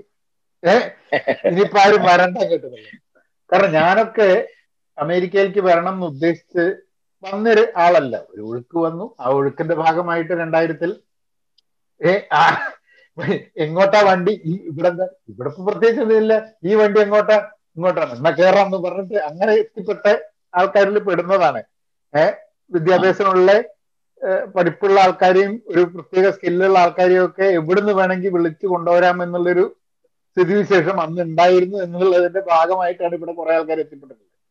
ഏഹ് അപ്പം ഈ ക്വാളിറ്റി ഓഫ് ലൈഫ് സംസാരിക്കുന്ന സമയത്ത് ആൾക്കാർക്ക് പലപ്പോഴും ആ ഒരു സന്തോഷം എന്ന് പറഞ്ഞ ഒരു ഫാക്ടർ പറഞ്ഞു ഹാപ്പിനെസ് എന്നുള്ളത്. ഇന്നിപ്പോ. ഹാപ്പിനെസ് ഇൻഡെക്സ് വെച്ചിട്ട് നമ്മൾ പലപ്പോഴും ഏതാണ് കൂടുതൽ ഹാപ്പി ആൾക്കാരുള്ള ഇതൊക്കെ ഇതൊക്കെ നമ്പേഴ്സ് ആണ്. ഏഹ് അതായത് അവിടെയും ദുഃഖങ്ങൾ അനുഭവിക്കുന്ന ആളുണ്ടാവും. അപ്പം ഒരു ഒരു വ്യക്തിയെ സംബന്ധിച്ചിടത്തോളം നമ്മളിപ്പോ സൊസൈറ്റി എന്നുള്ളത് നമ്മൾ കുറെ പാരാമീറ്റേഴ്സ് ഉണ്ട്. അതായത് ഇപ്പൊ ഹെൽത്ത് കെയർ എഡ്യൂക്കേഷൻ ഫ്രീഡം അങ്ങനെ പല ഫാക്ടേഴ്സ് വെച്ചിട്ടാണ് ഒരു സൊസൈറ്റിയിൽ ആൾക്കാർക്ക് സന്തോഷിക്കാനും ഉള്ള സ്വാതന്ത്ര്യം ഉണ്ടോ എന്നുള്ള രീതിയിലേക്കാണ് വരുന്നത്. കാരണം can they live a life can they aspire for a quality of life എന്നുള്ള ഒരു ഫാക്ടർ ആ ഒരു ക്വാളിറ്റി നമ്മളുടെ സംസ്കാരം നിർണയിക്കുന്ന ക്വാളിറ്റി ഓഫ് ലൈഫ് എന്നുള്ള സംഭവത്തിലേക്ക് ആസ്പയർ ചെയ്യാനെങ്കിലും പറ്റുന്നുണ്ടോ എന്നുള്ളത്. ഇതിന്റെ ട്രാജഡി കിടക്കുന്നത് അവിടെയാണ്. അതായത് നമ്മളൊരു സെറ്റ് ഓഫ് ക്വാളിറ്റി ഇതൊക്കെയാണ് ക്വാളിറ്റി എന്ന് പറഞ്ഞ് മനസ്സിലാക്കിയിട്ടുണ്ട്. എന്നിട്ട് അതിൽ കാസ്പയർ ചെയ്യാൻ കുറെ ആൾക്കാർക്ക് പറ്റുന്നില്ല അതിനുള്ള സാഹചര്യങ്ങളും കിട്ടുന്നില്ല. അതാണ് അതാ അപ്പൊ അങ്ങനത്തെ ഒരു ഇതിലൊരു വ്യക്തിയെ സംബന്ധിച്ചിടത്തോളം how does a person become happy അതായത് നമ്മൾ ഇരിക്കുന്ന ആ ഒരു പൊസിഷൻ ഇപ്പൊ ഈ ഒരു വർഷം മാറുന്ന സമയത്ത് നമ്മൾ കുറെ തീരുമാനങ്ങൾ എടുക്കും. ഒരു പുതിയ വർഷം തുടങ്ങുക എന്ന് പറഞ്ഞിട്ട് കുറെ ആൾക്കാർ പറയും പുതിയ വർഷം തുടങ്ങുക. കഴിഞ്ഞ വർഷത്തെ എല്ലാ കടവും പുതിയ വർഷത്തിലേക്ക് ക്യാരി ഫോർവേഡ് ചെയ്യും. കഴിഞ്ഞ വർഷത്തിലെ എല്ലാ വൈരാഗ്യങ്ങളും എല്ലാ പ്രശ്നങ്ങളും പുതിയ വർഷത്തിലേക്ക് വരും. എന്നാലും പുതുത് എന്തോ തുടങ്ങിയാണ് എന്തോ സ്റ്റാർട്ട് ചെയ്യാൻ തോന്നിയിട്ടാണ് ഇവൻ തുടങ്ങുന്നത്. ഏ? അപ്പം അപ്പൊ മനുഷ്യന് ഏതൊരു സമയത്തും ഒരു ഒരു മാജിക് വാൺ പോലെ ഇല്ലാണ്ടാക്കാൻ പറ്റില്ല. അവന്റെ സാഹചര്യത്തിൽ അവനുമായിട്ട് അവനുണ്ടായ റിലേഷൻഷിപ്പിനെ ഒന്നും അവന് ഒഴിവാക്കാൻ പറ്റില്ല. അപ്പം ഒരു പോയിന്റിൽ ഞാൻ I am gonna be happy ഞാൻ ക്വാളിറ്റി ഓഫ് ലൈഫിൽ ഫോക്കസ് ചെയ്യുക എന്ന് പറഞ്ഞു കഴിഞ്ഞാൽ അവന്റെ ജേണി എന്തായിരിക്കണം എന്നുള്ളതാണ് എന്റെ ഒരു ഞാൻ ചോദ്യമായിട്ട് ചോദിക്കില്ല. ഞാൻ എന്റെ ഒരു ഞാൻ എന്നെങ്ങനെ ആലോചിച്ചുകൊണ്ടിരിക്കുന്ന സാധനമാണ്. എവിടെയാണ് ആ ജേണി എങ്ങോട്ടാണ് അത് പോവുക? അത് എല്ലാവരും ഒരു സ്ഥലത്ത് പോകണമെന്നില്ല കേട്ടോ. അത് നമ്മൾ ഒരു ഒരു മൂന്നാൽ തരത്തിൽ നമ്മൾ അതിനെ ഒന്ന് കാണുന്നുണ്ട്. നേരത്തെ ഞാൻ പറഞ്ഞ ഫിലോസഫിയുടെ ഒക്കെ കാര്യങ്ങൾ നമ്മൾ ഈ സ്കൂളിലും കോളേജിലും ഒക്കെ പഠിക്കുമ്പോഴും ചുറ്റുപാടുമുള്ള ആളുകളുടെ കമന്റിനകത്തൂടെയും ഈ പറയേണ്ട ആപ്ത വചനങ്ങൾ എന്നൊക്കെ പറഞ്ഞ് കൊട്ടേഷൻസ് ഒക്കെ ഇങ്ങനെ കിടക്കുന്നുണ്ടാവുമല്ലോ. ഇതൊക്കെ നമ്മൾ മെഷറിംഗ് റോഡ്സ് ആണ്. ലൈഫിനകത്ത് മനുഷ്യർ ഇങ്ങനെയുള്ള മനസ്സിലാക്കാൻ ജീവിതത്തിന്റെ നിലവാരത്തിനെ പറ്റി. അതിന്റെ ഇൻഡിക്കേറ്റർ ഒക്കെ വെച്ചിട്ട് നമ്മൾ എപ്പോഴും അളന്നുകൊണ്ടേയിരിക്കും. പലതരത്തിലെ മെഷറിംഗ് റോഡ് ഉണ്ടെന്നാണ് മനസ്സിലായാൽ മതി. അത് ഞാൻ ഈ നേരത്തെ പറഞ്ഞ പല പല സ്ട്രെയിൻസ് ചേർന്നിട്ടാണ് ഈ നമ്മൾ സാമൂഹ്യമായ ഒരു ലോകം ഉണ്ടാകുകയും അത് ആന്തരികമായ ഒരു ലോകമായി മാറുകയും ചെയ്യുന്നത് ഈ പറയുന്ന ഓരോ സമൂഹങ്ങളും വികസിപ്പിച്ചിട്ടുള്ള മെഷറിംഗ് റോഡുകളുണ്ട് അളക്കുന്ന അളവുകോലുകൾ. അത് വെച്ചിട്ടാണ് നമ്മൾ ഈ ജീവിതത്തിലേക്ക് നോക്കുന്നത്.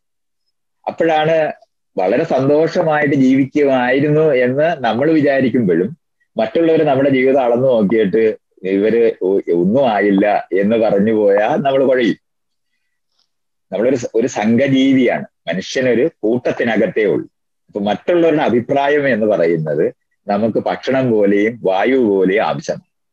അതില്ലാതിരിക്കാൻ പറ്റില്ല. ഒരു തെങ്ങാണെന്നുണ്ടെങ്കിൽ അതിന് സംഘബോധം ഇല്ലാത്ത നമ്മൾ അതിന് ഒറ്റയ്ക്ക് നിന്ന് ഒരു തേങ്ങ ഉണ്ടാക്കിയാലും വിഷമമൊന്നും ഇല്ലാതെ ജീവിക്കാൻ പറ്റും. പക്ഷെ നമുക്ക് അങ്ങനല്ല നമ്മൾ ഈ സംഘജീവി ആയതുകൊണ്ടാണ് ഈ പറയുന്ന സാമൂഹികമായിട്ടുള്ള അളവുകോലുകൾ വെച്ച് ആളുകൾ അളന്ന് നമുക്ക് സന്തോഷം ഇല്ലെന്ന് പറഞ്ഞാൽ തന്നെ അതുവരെ സന്തോഷിച്ചിരുന്ന നമുക്ക് അന്ന് തൊട്ട് സന്തോഷിക്കാൻ കഴിയാതായി. അപ്പൊ ഇതൊക്കെ ഇതുപോലെ മനസ്സിലാക്കേണ്ടതാണ്. അതെ തെങ്ങിൽ തേങ്ങ ഉണ്ടോ ഇല്ലേ എന്നുള്ളത് വരെ നമ്മളുടെ സന്തോഷത്തിനെ ബാധിക്കുന്നതാണ് അതെ, നമ്മൾ അവിടോട്ട് നോക്കിയിട്ട് പറയുന്നതാണ് പറയുന്നത് സ്വന്തമായ ഒരു ജീവി അതിന്റെ ജീവിതത്തിനകത്ത് എല്ലാ ജീവികളും ജീവിക്കുക മാത്രമാണ് നമ്മളും ജീവിക്കുന്നേ ഉള്ളൂ. അല്ലാതെ വേറെ ഒന്നും സംഭവിപ്പിക്കുന്നില്ല യഥാർത്ഥത്തിൽ. നമ്മൾ തുടരുകയാണ്. ജീവൻ തുടരുമ്പോ പലതരത്തിലുള്ള ജീവികളായി തുടരുക എന്നുള്ളതാണ് സാഹചര്യത്തിനനുസരിച്ച് നേരത്തെ പറഞ്ഞ ഇണക്കലും ഇണങ്ങലുമായിട്ട് ബന്ധപ്പെട്ട വ്യത്യാസങ്ങളാണ് സ്ട്രെയിൻസ് ആയിട്ട് ജനിതകമായിട്ടും മറ്റുള്ള സാഹചര്യങ്ങളെ മാറ്റിയും നമ്മൾ ഒരുപോലെ ജീവിക്കുമ്പോൾ വ്യത്യസ്തതകളുടെ അക്യുമലേഷനാണ് വ്യത്യസ്തമായ ജീവികളായി ജീവൻ മാറിയത്. അത്രയേ ഉള്ളത്. അപ്പൊ നമ്മളും ജീവിക്കുന്നതേ ഉള്ളൂ മറ്റാരും ജീവിക്കുന്നത് മറ്റേത് ജീവിയെ പോലെയും ജീവിക്കുന്നതേ ഉള്ളൂ എന്ന് നമ്മൾ മനസ്സിലാക്കാമെങ്കിൽ അതൊരു സ്വാതന്ത്ര്യം നമുക്ക് തരും. മറ്റൊന്നുള്ളതെന്ന് പറയുന്നത് ഈ പറയുന്ന ഇണക്കൽ പ്രക്രിയക്കകത്തെ ഏറ്റവും കൂടുതൽ ഇണക്കി വെച്ചിരിക്കുന്നത് ഇപ്പൊ നമ്മൾ ഫോണിനകത്തോട് ഇതുപോലെ സംസാരിക്കാൻ കഴിയുക എന്ന് പറയുന്നത് പണ്ട് മഷിയിട്ട് നോക്കിയിട്ടായിരുന്നു ആൾക്കാർ പറഞ്ഞിരുന്നതെന്ന് ഓർക്കണം. അമേരിക്കയിൽ ഒരു വിനോദ് നാരായണൻ ഇരുന്ന് ഇപ്പോ ചായ കുടിക്കുന്നുണ്ട് എന്ന് പറഞ്ഞാൽ അതൊരിക്കലും ക്രോസ് റെഫറൻസിന് സാധ്യതയില്ലാതിരിക്കുന്നത് കാരണം കൊണ്ട് അത് വിശ്വസിക്കുകയേ നമുക്ക് കഴിയുമായിരുന്നുള്ളൂ. അന്ന് അസ്ട്രോളജർ ആയിരിക്കുക എന്ന് പറയുന്നത് വളരെ എളുപ്പമായിരുന്നു. കാരണം ആരും പോയി പരിശോധിക്കാൻ ഒരു വഴിയുമില്ല.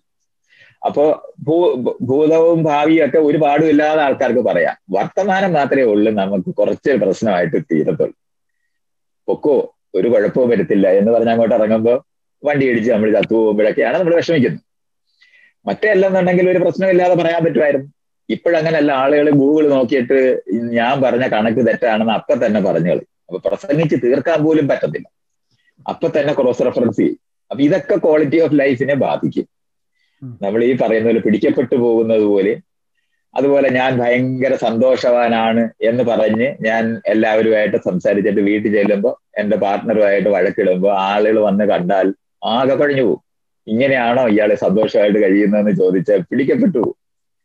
അപ്പോ സോഷ്യൽ മീഡിയയിൽ ആ സോഷ്യൽ മീഡിയയിൽ പാർട്ട്ണർ ദുഃഖകരമായ ജീവിതത്തിനെ പറ്റി എഴുതുമ്പോൾ ഞാൻ ഇവിടെ ഇരുന്ന് ഭയങ്കര സന്തോഷമാണെന്ന് മറുവശത്തോടെ എഴുതിക്കൊണ്ടിരിക്കുകയാണ്. അപ്പൊ നമ്മളെ പിടിക്കപ്പെട്ടു പോകുന്ന ഒത്തിരി ഏരിയകൾ ഇന്നുണ്ട്. ഇവിടെയാണ് ഈ ജനാധിപത്യത്തിന്റെതായ പ്രശ്നങ്ങൾ വരുന്നത്. മറ്റേ രാജാക്കന്മാര് അവരുടെ കൊട്ടാരങ്ങളും മറ്റുള്ള സാധനങ്ങളും കാണിച്ചിട്ട് രാജ്യം ഗംഭീരമാണെന്ന് പറയുമ്പോൾ വ്യക്തിഗതമായി ഇതിനകത്തിരുന്ന് വിഷമിക്കുന്ന ആളുകളെ ഒരിക്കലും പറയുന്നത് കേൾക്കാനോ കാണാനോ പറ്റില്ല. ഇപ്പൊ ഏറ്റവും കൂടുതൽ നമുക്ക് നോക്കുകയാണെങ്കിൽ ഇപ്പൊ ചൈനയൊക്കെ എന്തുമാത്രം വികസിച്ച് നിൽക്കുന്ന രാജ്യമാണ്.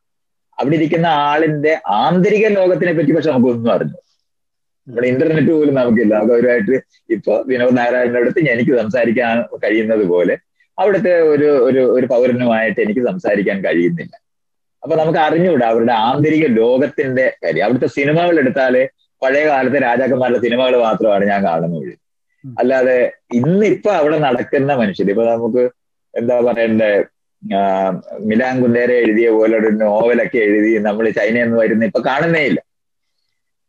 അപ്പൊ നമുക്ക് അറിയില്ല അവിടുത്തെ ആന്തരിക ലോകത്തിനെ പറ്റി അറിയില്ല. പക്ഷെ മനുഷ്യർ കൂടുതൽ ഒരു എൺപത് ശതമാനവും ചുറ്റുപാട് നന്നായിട്ട് ഇണക്കി നിൽക്കുകയാണെങ്കിൽ അവരങ്ങ് ചേർന്ന് പോകും. അത്രേ ഉള്ളു ജീവന് യഥാർത്ഥത്തിൽ ആവശ്യം. പിന്നത്തെ ക്വാളിറ്റി ഓഫ് ലൈഫിന്റെ ഇൻഡിക്കേറ്റർ എന്ന് പറയുന്നത് വളരെ സൂക്ഷ്മമാണ്. ഒരു ഇരുപത് ശതമാനത്തിനകത്താണ് ഈ വേരിയേഷൻ മുഴുവൻ വരുന്നത്. ഫ്രീഡം ഓഫ് സ്പീച്ച് എന്ന് പറയുന്നത് എക്സ്പ്രഷൻ എന്ന് പറയുന്നത് കലകൾ ഇഷ്ടമുള്ളത് ചെയ്യാൻ കഴിയുന്നത് അതുപോലെ തന്നെ ഇഷ്ടമുള്ള വേഷം ധരിക്കാൻ കഴിയുന്നത് ഇഷ്ടമുള്ള സ്ഥലങ്ങളിൽ കിടന്നുറങ്ങാൻ കഴിയുന്നത് അങ്ങനെയുള്ള ഏരിയ അങ്ങോട്ട് വരുമ്പോഴാണ് എത്ര നല്ല ബസ് ഉണ്ടായാലും എത്ര നല്ല വീടുണ്ടായാലും ഇതൊന്നും ഇപ്പൊ ഗൾഫിലൊക്കെ ഉള്ള കൊട്ടാര സമാനമായ വീട്ടിനകത്ത് തടവറ പോലെ വീണ് കിടക്കുന്ന ആളുകളുണ്ട്. രാജാക്കന്മാരൊക്കെ പണ്ട് സ്വന്തം സ്വന്തം കൊട്ടാരത്തിനകത്ത് ട്രാപ്ഡ് ആയിട്ട് പോയ എത്രയോ പേരുണ്ട്. നമ്മുടെ എല്ലാ സേഫ്റ്റി മെഷേഴ്സും സ്വാതന്ത്ര്യത്തിന്റെ അതല്ലാതെ എസ് എറ്റ് കാറ്റഗറി ഉള്ള ആളെന്ന് പറഞ്ഞാൽ മൂത്രമൊഴിക്കാൻ പോലും അയാൾക്ക് സ്വാതന്ത്ര്യം ഇല്ലാതിരിക്കുന്ന സ്ഥലമാണ്. അപ്പൊ നമ്മൾ ക്വാളിറ്റി ഓഫ് ലൈഫിനെ നമ്മൾ ഇൻഡിക്കേറ്റർ എടുക്കുമ്പോൾ ഈ വ്യത്യാസങ്ങളെ തിരിച്ചറിയും. എനിക്ക് റോഡിൽ കൂടെ റോഡിൽ കൂടെ നടക്കുമ്പോൾ കപ്പലണ്ടി ഇരുന്ന് നടക്കാൻ പറ്റും. പക്ഷെ മോഹൻലാലിന് നടക്കാൻ പറ്റത്തില്ല. പറ്റില്ല. ശരിയാണ്. വളരെ വളരെ ശരിയാണ്. ഈ അതിൽ പറഞ്ഞൊരു ഒരു പോയിന്റ് അതായത് ഫാക്ട് ചെക്ക് ചെയ്യാൻ പറ്റുന്ന പറഞ്ഞ സംഭവം. അതെ. അപ്പൊ ആ ഒരു പോയിന്റ് ഒരു ഒരു ഫ്യൂ ഇയേഴ്സ് ബാക്ക് ഞാനൊരു ഈ ട്രാൻസ്പെറൻസി എന്നുള്ളതിന്റെ ഇമ്പോർട്ടൻസ് ഏ നമ്മൾ പ്രൈവസിയെ കുറിച്ച് പറയുന്നുണ്ട് കുറെ കാര്യങ്ങൾ പറയുന്നുണ്ട്. പ്രൈവസി എന്നുള്ളത് ഒരു റൈറ്റ് ആണ്. പ്രൈവസി ഉപയോഗിക്കാൻ ചൂഷണം ചെയ്യപ്പെടാൻ പാടില്ല. പ്രൈവസി ആൾക്കാർക്ക് വിൽക്കാൻ പാടില്ല. എന്നൊക്കെ ചർച്ച നടക്കുന്നുണ്ട്. പക്ഷെ എന്റെ ഒരു തോട്ട് പ്രോസസ് ഇപ്പോഴും പ്രൈവസി എന്നുള്ളത് നമ്മൾ വിചാരിച്ചാലും നമുക്കൊന്നും പിടിച്ചു നിർത്താൻ പറ്റില്ല എന്നുള്ള രീതിയിൽ ഞാൻ എന്നോ മനസ്സിലാക്കിയ ഒരു വ്യക്തിയാണ് ഞാൻ. അപ്പൊ ഞാൻ അത് ഞാൻ അതുകൊണ്ട് എനിക്ക് പ്രൈവറ്റ് ആയിട്ട് സത്യം പറഞ്ഞു കഴിഞ്ഞിട്ടുണ്ടെങ്കിൽ ഒന്നുമില്ല. ഞാൻ കുളിക്കാൻ പോകുന്ന സമയത്തും ഒരു അത് പ്രൈവറ്റ് ആണ്. അതിപ്പോ വേറെ ആൾക്കാർ പബ്ലിക് ആക്കിയ പ്രശ്നം ഉണ്ടായിട്ടല്ല കേട്ടോ. കാരണം അവർക്ക് വലിയൊരു താല്പര്യമൊന്നും ഉണ്ടാവില്ല. ഒരു പ്രാവശ്യം അല്ലാണ്ട് ഞാൻ കുളിക്കുന്ന ദിവസവും കാണാനൊന്നും ആൾക്കാർക്ക് താല്പര്യം ഉണ്ടായിരുന്നു ഒരു കാൽ ഒരു ദിവസം കണ്ടാൽ അവർക്ക് ഒരു രസം ഉണ്ടാവും അതിനപ്പുറം ഒന്നും അവർക്ക് താല്പര്യം ഉണ്ടാവില്ല. പക്ഷെ ഈ ട്രാൻസ്പെറൻസി എന്നുള്ളത് ഒരു ഒരു വലിയൊരു വലിയൊരു ആവശ്യമായിട്ട് വരും നമുക്കൊരു ക്വാളിറ്റി ഓഫ് ലൈഫിന് വേണ്ടിയിട്ട് ഇൻ ദ ഫ്യൂച്ചർ എന്ന് പലപ്പോഴും എനിക്ക് തോന്നിയിട്ടുണ്ട്. കാരണം നമുക്ക് തെറ്റ് പറ്റാം. ഏഹ് നമ്മൾ പെർഫെക്റ്റ് അല്ല. ഏഹ് നമുക്ക് പറഞ്ഞ ഫാക്ട് നമ്മളുടെ ചിന്തകളൊക്കെ പെർഫെക്റ്റ് ആവുന്നില്ല. അതൊക്കെ നാളെ മാറ്റി പറഞ്ഞൊന്നിരിക്കും അപ്പൊ എന്നോട് ഇപ്പൊ ഒരാൾ വന്നിട്ട് പറയാണ് തന്റെ വീഡിയോയിൽ താൻ അങ്ങനെ പറഞ്ഞില്ലേ? അതെയോ? പറഞ്ഞു? എനിക്ക് ഓർമ്മയില്ല. ആ ഇന്ന് ആലോചിക്കുമ്പോൾ ശരിയല്ല. ഇനിയിപ്പോ എന്താ ചെയ്യേ? അപ്പൊ അപ്പൊ എന്നെ സംബന്ധിച്ചിടത്തോളം എനിക്കതൊരു പ്രശ്നമല്ല. ഇനിയിപ്പോ ഒരാൾ വന്ന് പറഞ്ഞു എന്നെ പറ്റി താൻ അങ്ങനെ പറഞ്ഞില്ലേ? പറഞ്ഞു? സോറി ഇപ്പൊ എന്താ വേണ്ടത്? മാറ്റി പറയാൻ പറ്റില്ല എനിക്ക്. മാറ്റി പറയാൻ പറ്റിപ്പം പക്ഷെ പറഞ്ഞത് ഇതാക്കാൻ പറ്റില്ല. അതില്ല. പാസ്റ്റ് കറക്റ്റ് ചെയ്യാൻ പറ്റത്തില്ല. പാസ്റ്റ് കറക്റ്റ് ചെയ്യാൻ പറ്റില്ല. അപ്പൊ ഞാൻ നിസ്സഹായനായ ഒരു സാധനത്തിൽ ഞാൻ കിടന്ന് വിഷമിച്ചിട്ടും ഒരാൾ വിഷമിച്ചിട്ടും ഇനിയിപ്പോ എന്നെ അടിക്കും കൊല്ലും എന്നൊക്കെ പറഞ്ഞു കഴിഞ്ഞിട്ടുണ്ടെങ്കിൽ എന്റെ ഫ്യൂച്ചറാണ് എന്റെ പ്രസന്റ് ആണ് ബാധിക്കുന്നത്. അത് വേറെ പ്രശ്നം. അപ്പൊ ഈ ട്രാൻസ്പെറൻസി എന്നുള്ളത് ഒരു ഒരു ആവശ്യമായിട്ട് ആൾക്കാർ കണക്കാക്കി കഴിഞ്ഞിട്ടുണ്ടെങ്കിൽ ഈ ഒളിപ്പിക്കൽ ഒഴിവാക്കാലോ എന്നുള്ളതാണ് ഞാൻ ആലോചിക്കുന്നത്. അതെ അതിനൊരു രാഷ്ട്രീയ മാനമുണ്ട്. അതാണ് വിനോദ് കാണേണ്ട മേഖല. രാജ രാജാവ് ആളുകളുടെ ജീവിതത്തിനകത്തേക്ക് കടന്നു വരുന്നത് തടഞ്ഞ് പ്രൈവറ്റ് ആയ ഏരിയ എന്ന് പറഞ്ഞാൽ ഒരു രാഷ്ട്രീയമായ പ്രൈവസിയാണ് അപ്പോൾ നിലനിന്നിരുന്ന ഭരണ സംവിധാനങ്ങളെ മാറ്റാൻ ശ്രമിക്കുന്ന ആൾക്കാരും ആ മാറ്റാൻ ശ്രമിക്കുന്നവരെ കണ്ടെത്താൻ വേണ്ടി നടത്തിയിരുന്ന രാഷ്ട്രീയമായിട്ടുള്ള സമരങ്ങളിനകത്തു നിന്നാണ് ഈ പ്രൈവസി എന്ന് പറയുന്നതിന് ഇത്ര വലിയ മാനങ്ങൾ വന്നത്. അല്ലെന്നുണ്ടെങ്കിൽ ഗോത്രത്തിനകത്ത് എന്ത് പ്രൈവസിയാണ് മനുഷ്യർക്ക് ഉണ്ടായിരുന്നത്? ഗ്രാമങ്ങളിലും പ്രൈവസി ഇല്ല. കാരണം ഏറ്റവും കൂടുതൽ ഗോസിപ്പ് ചെയ്യുന്നതാണ് മനുഷ്യർ. എല്ലാവരുടെയും നമ്മളിപ്പോ നമ്മുടെ നാട്ടിലൊക്കെ ആണെന്നുണ്ടെങ്കിൽ ഒരു കട്ടൻ ഇട്ടിരുന്ന കട്ടൻ മാറ്റി പൊക്കി നോക്കും നമ്മൾ. അപ്പുറത്ത് എന്താണ്? കട്ടൻ ഇട്ടിരിക്കുന്നത് അപ്പുറത്തിരിക്കുന്ന ആൾ പ്രൈവസി ആവശ്യപ്പെടുന്നത് കൊണ്ടാണെന്നുള്ളതാണ്. പക്ഷെ നമ്മൾ കഥകയിൽ എന്ന് തട്ടിക്കഴിഞ്ഞാൽ ആരും തുറന്നില്ലെങ്കിൽ അപ്പൊ തന്നെ കട്ടൻ പൊക്കി നോക്കും. അങ്ങനെയാണ് നമ്മുടെ അത് ഗ്രാമ സ്വഭാവമാണ് അവർ കഥകൾ തുറന്ന് കയറി വരും. അത് ഗ്രാമത്തിലുള്ളവർക്ക് ഒരിക്കലും പ്രൈവസി നമ്മൾ ഈ മനസ്സിലാക്കുന്ന നിലവാരത്തിൽ ഇല്ല. വെയിറ്റ് ചെയ്യത്തില്ല. ഇതൊക്കെ അവർ ചെയ്യുന്നത് അപ്പുറത്തിരിക്കുന്ന ആൾ നമ്മുടെ ആളാണെന്ന് അറിയുന്നവരാണ് അവരല്ലേ അതെ. അങ്ങനെയാണ്. അത് ഗ്രാമത്തിനകത്ത് അങ്ങനെയാണ്. അവൻ എന്റെ എന്റെ അനിയനോ ചേട്ടനോ മകനോ മകളോ അല്ലെന്നുണ്ടെങ്കിൽ അയലത്തുകാരനോ ഒക്കെയാണ്. എനിക്ക് അയാളിലെ ഞാൻ തളർന്നു നിൽക്കുന്ന അതിരുകളുമായിട്ട് നിൽക്കുന്ന കാലത്താണ് ഗ്രാമത്തിനകത്ത് നിൽക്കുന്ന ഗോത്രത്തിനോട് ബന്ധപ്പെട്ട് നിൽക്കുന്ന ആൾക്കാർ. ആ ഗോത്രത്തിനകത്ത് വ്യത്യസ്തമായ ഗോത്രത്തിനകത്ത് എയർടൈറ്റാണ് സംശയമൊന്നും അവിടെ പ്രൈവസി വളരെയധികം പ്രാക്ടീസ് ചെയ്തിട്ടുള്ളവരാണ് ജാതി എന്ന് പറയുന്നത്. ഈ പറയുന്ന ഗോത്രബോധത്തിനകത്തെ തരംതിരിവുകളായ അങ്ങോട്ട് ഇങ്ങോട്ട് കടക്കത്തില്ല. അത്ര വലിയ പ്രൈവസി ആയ സ്ഥലമായിരുന്നു. ഇത് സമൂഹത്തിനകത്ത് രാജാവിന് ആളുകൾ കടന്നു വരാതിരിക്കാൻ വേണ്ടി അവരുണ്ടാക്കിയ മതിലുകളുണ്ട്. കാരണം അകത്തിരിക്കുന്ന രാജാവ് എന്ന് പറയുന്നത് നമ്മളെ പോലെ ഒരു സാധാരണ മനുഷ്യനാണല്ലോ. കൊട്ടാരത്തിനകത്ത് എത്ര വലിയ ആളെന്ന് പറയുമ്പോഴും സാധാരണ ഭക്ഷണം കഴിക്കുകയും സാധാരണമായി ടോയ്ലറ്റിൽ പോകുന്ന ആളുകൾ മാത്രമാണ് അവരെല്ലാവരും. അല്ലാതെ ആരും സ്പെഷ്യൽ ആയിട്ട് ലോകത്തുണ്ടായിട്ടേ ഇല്ല. സ്പെഷ്യൽ ആകണം എന്ന് ആഗ്രഹിക്കുകയും മറ്റുള്ളവരുടെ കാഴ്ചകളിൽ വേറൊരു ജീവിതം നയിക്കുകയും ചെയ്യുന്നവരുടെ യുക്തികളിനകത്തുനിന്ന് തുടങ്ങിയതാണ് നമ്മൾ ഇന്ന് പറയുന്ന ഈ പ്രൈവസി പ്രൈവസി എന്ന് പറയുന്നത് ഒരു രാഷ്ട്രീയ മാനമുള്ളതാണ്. പക്ഷെ നമുക്ക് ഇന്നറിയാം വീണ്ടും നമ്മൾ ഒരു ഗ്രാമമായി മാറിക്കൊണ്ടിരിക്കുന്ന ലോക ഗ്രാമമായി മാറാനായിട്ട് ശ്രമിച്ചു കൊണ്ടിരിക്കുന്ന ഒരു സ്പീഷീസ് ആണ് നമ്മൾ. അതുകൊണ്ടാണ് നമുക്ക് ഈ പറയുന്ന ഇപ്പൊ ഗൂഗിളിനകത്തിരിക്കുമ്പോഴും നമ്മൾ ഈ ഫോൺ ഉപയോഗിച്ചാൽ നമ്മൾ എവിടെ നിൽക്കുന്നു എന്ന്. അപ്പൊ എവിടെ നിൽക്കുന്നു എന്ന് അറിയാതെ നമുക്ക് അത് ഉപയോഗിക്കാൻ കഴിയില്ല. അപ്പൊ അതുകൊണ്ട് നമ്മൾ വീണ്ടും രണ്ടാമത് ഒരു ഗോത്രമായി ട്രീന്റെ വലിയ ഒരു സമൂഹമായി മാറിക്കൊണ്ടിരിക്കുകയാണ്. ഇതിന്റെ ഇടനിലകളിൽ ഉണ്ടായിരുന്ന പ്രൈവസികളുടെ ലോകങ്ങളാണ് ഈ ആളുകൾ പറഞ്ഞുകൊണ്ടിരിക്കുന്നത്. അപ്പൊ ഒരേ സമയത്ത് തന്നെ ഇപ്പൊ ഞാൻ ഈ പറയുന്ന നിലവാരത്തിൽ ഞാനൊരു ലോക പൗരബോധമുള്ള ആളായി മാറിക്കൊണ്ടിരിക്കുന്ന ആളാണെന്ന് അറിയാമെങ്കിൽ നമുക്ക് ഈ പറയുന്ന അയലത്തുകാരൻ അന്യനല്ലെന്നറിയുന്ന ബോധം കൊണ്ട് അവരുടെ കടന്നുവരവിന് അവരുടെ നോട്ടങ്ങളെ നമുക്ക് എടുക്കാൻ പറ്റും. പക്ഷെ രാഷ്ട്രീയ മാനത്തോടെ മറ്റ് അവിടെ നിന്നിരുന്ന സെൻട്രലൈസ്ഡ് ആയിട്ടുള്ള ഒരു രാജഭരണത്തിനെതിരെ സമരം ചെയ്തു വരുന്നവർക്ക് അല്ലെങ്കിൽ സംഘബോധം ഉണ്ടാക്കി രാത്രി കൊള്ളയടിക്കാൻ പോയ കള്ളന്മാരുടെയും ഗുണ്ടകളുടെയും പ്രൈവസികളുടെ ലോകവും നമുക്ക് മറ്റുള്ളവരുടെ നോട്ടത്തിനകത്ത് രണ്ട് തരത്തിലെ ജീവിതം നയിക്കണമെന്ന് ആഗ്രഹിച്ചിരുന്നവരുടെ പ്രൈവസിയും എല്ലാം കൂടി കലർന്നാണ് ഈ പ്രൈവസി നിൽക്കുന്നത്. അല്ലാതെ നമ്മൾ വിചാരിക്കുകയാണെങ്കിൽ ട്രാൻസ്പെയറൻസി തന്നെയാണ് ആധുനിക മനുഷ്യരുടെ ആധുനിക ബോധത്തിനകത്തെ ഏറ്റവും നല്ല ക്വാളിറ്റി ആയിട്ട് മാറേണ്ടത്. നമുക്ക് രണ്ട് ജീവിതം ആവശ്യമില്ല. മറ്റുള്ളവർ അപ്പുറത്തൊരാൾ അയാൾക്ക് പ്രൈവസി കൊടുക്കണം എന്ന് നമ്മൾ അറിയുന്ന ഒരു സ്ഥലമുണ്ട്. രണ്ടുപേര് തമ്മിൽ അവിടെ ഉമ്മ വെച്ചുകൊണ്ടിരിക്കുന്ന കാണുമ്പോൾ നമ്മൾ അവരെ ഡിസ്റ്റർബ് ചെയ്യരുതെന്ന് പറയുന്നിടത്താണ് ആ പ്രൈവസി നിൽക്കുന്നത്. ടോയ്ലറ്റിന്റെ വാതിൽ അടയ്ക്കുക എന്ന് പറയുന്നത് സ്വസ്ഥത മറ്റേ ആൾക്ക് കൊടുക്കണം എന്ന നമ്മുടെ അറിവ് കൊണ്ടാണ് നമ്മൾ അതിനകത്ത് നോക്ക് ചെയ്യാതിരിക്കുക എന്ന് പറയുന്നതാണ് പ്രൈവസി കൊടുക്കുന്നത്. ഇത് ട്രാൻസ്പെറൻസി ആയിട്ട് യാതൊരു തടസ്സവും ഉണ്ടാകാത്ത ഒരു കാര്യമാണ്. പക്ഷേ സംഘബോധം കൊണ്ട് മറ്റുള്ളവർക്ക് വിരുദ്ധമായ പ്രവൃത്തികളിൽ ഏർപ്പെടുന്നവർക്ക് ഇത് സാധിക്കത്തില്ല.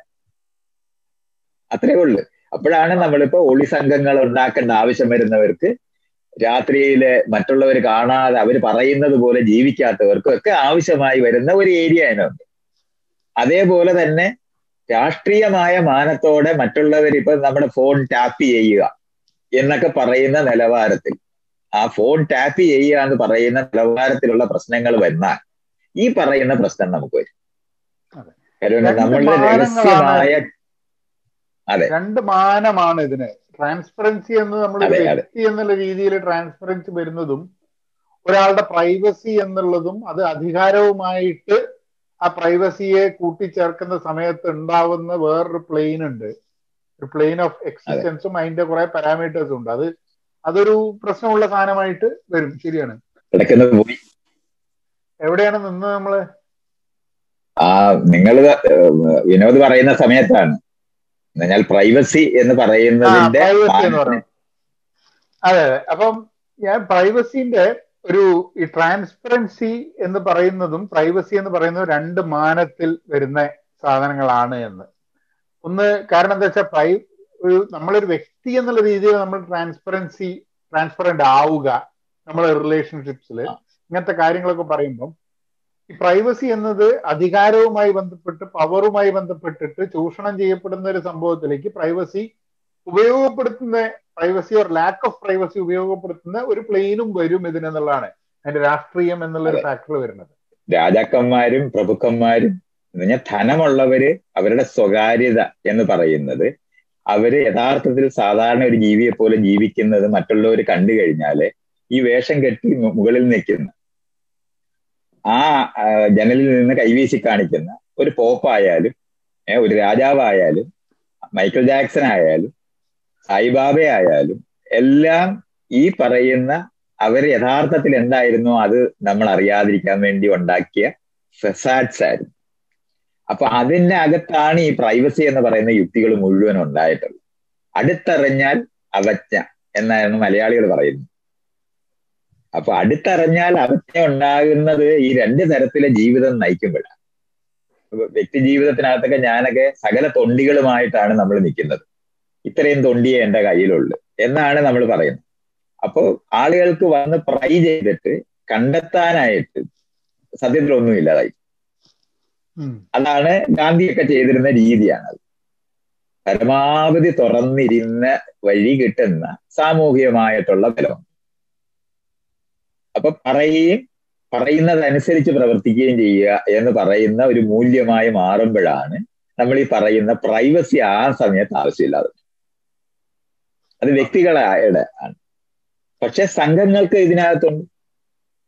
നേരത്തെ പറഞ്ഞ തുല്യമായ വികാസം സംഭവിച്ചിട്ടില്ലാത്ത സമൂഹങ്ങളും ലോകവുമാണ് എല്ലായിടവും ഉള്ളത്.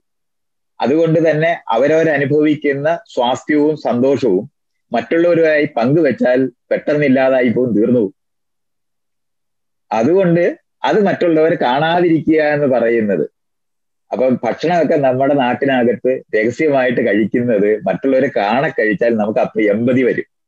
എമ്പതി വന്നിട്ട് നമുക്ക് അസ്വസ്ഥത അനുഭവിക്കും എന്നുള്ളത് കൊണ്ട് എല്ലാവരും രഹസ്യമായി ഭക്ഷണം കഴിക്കും.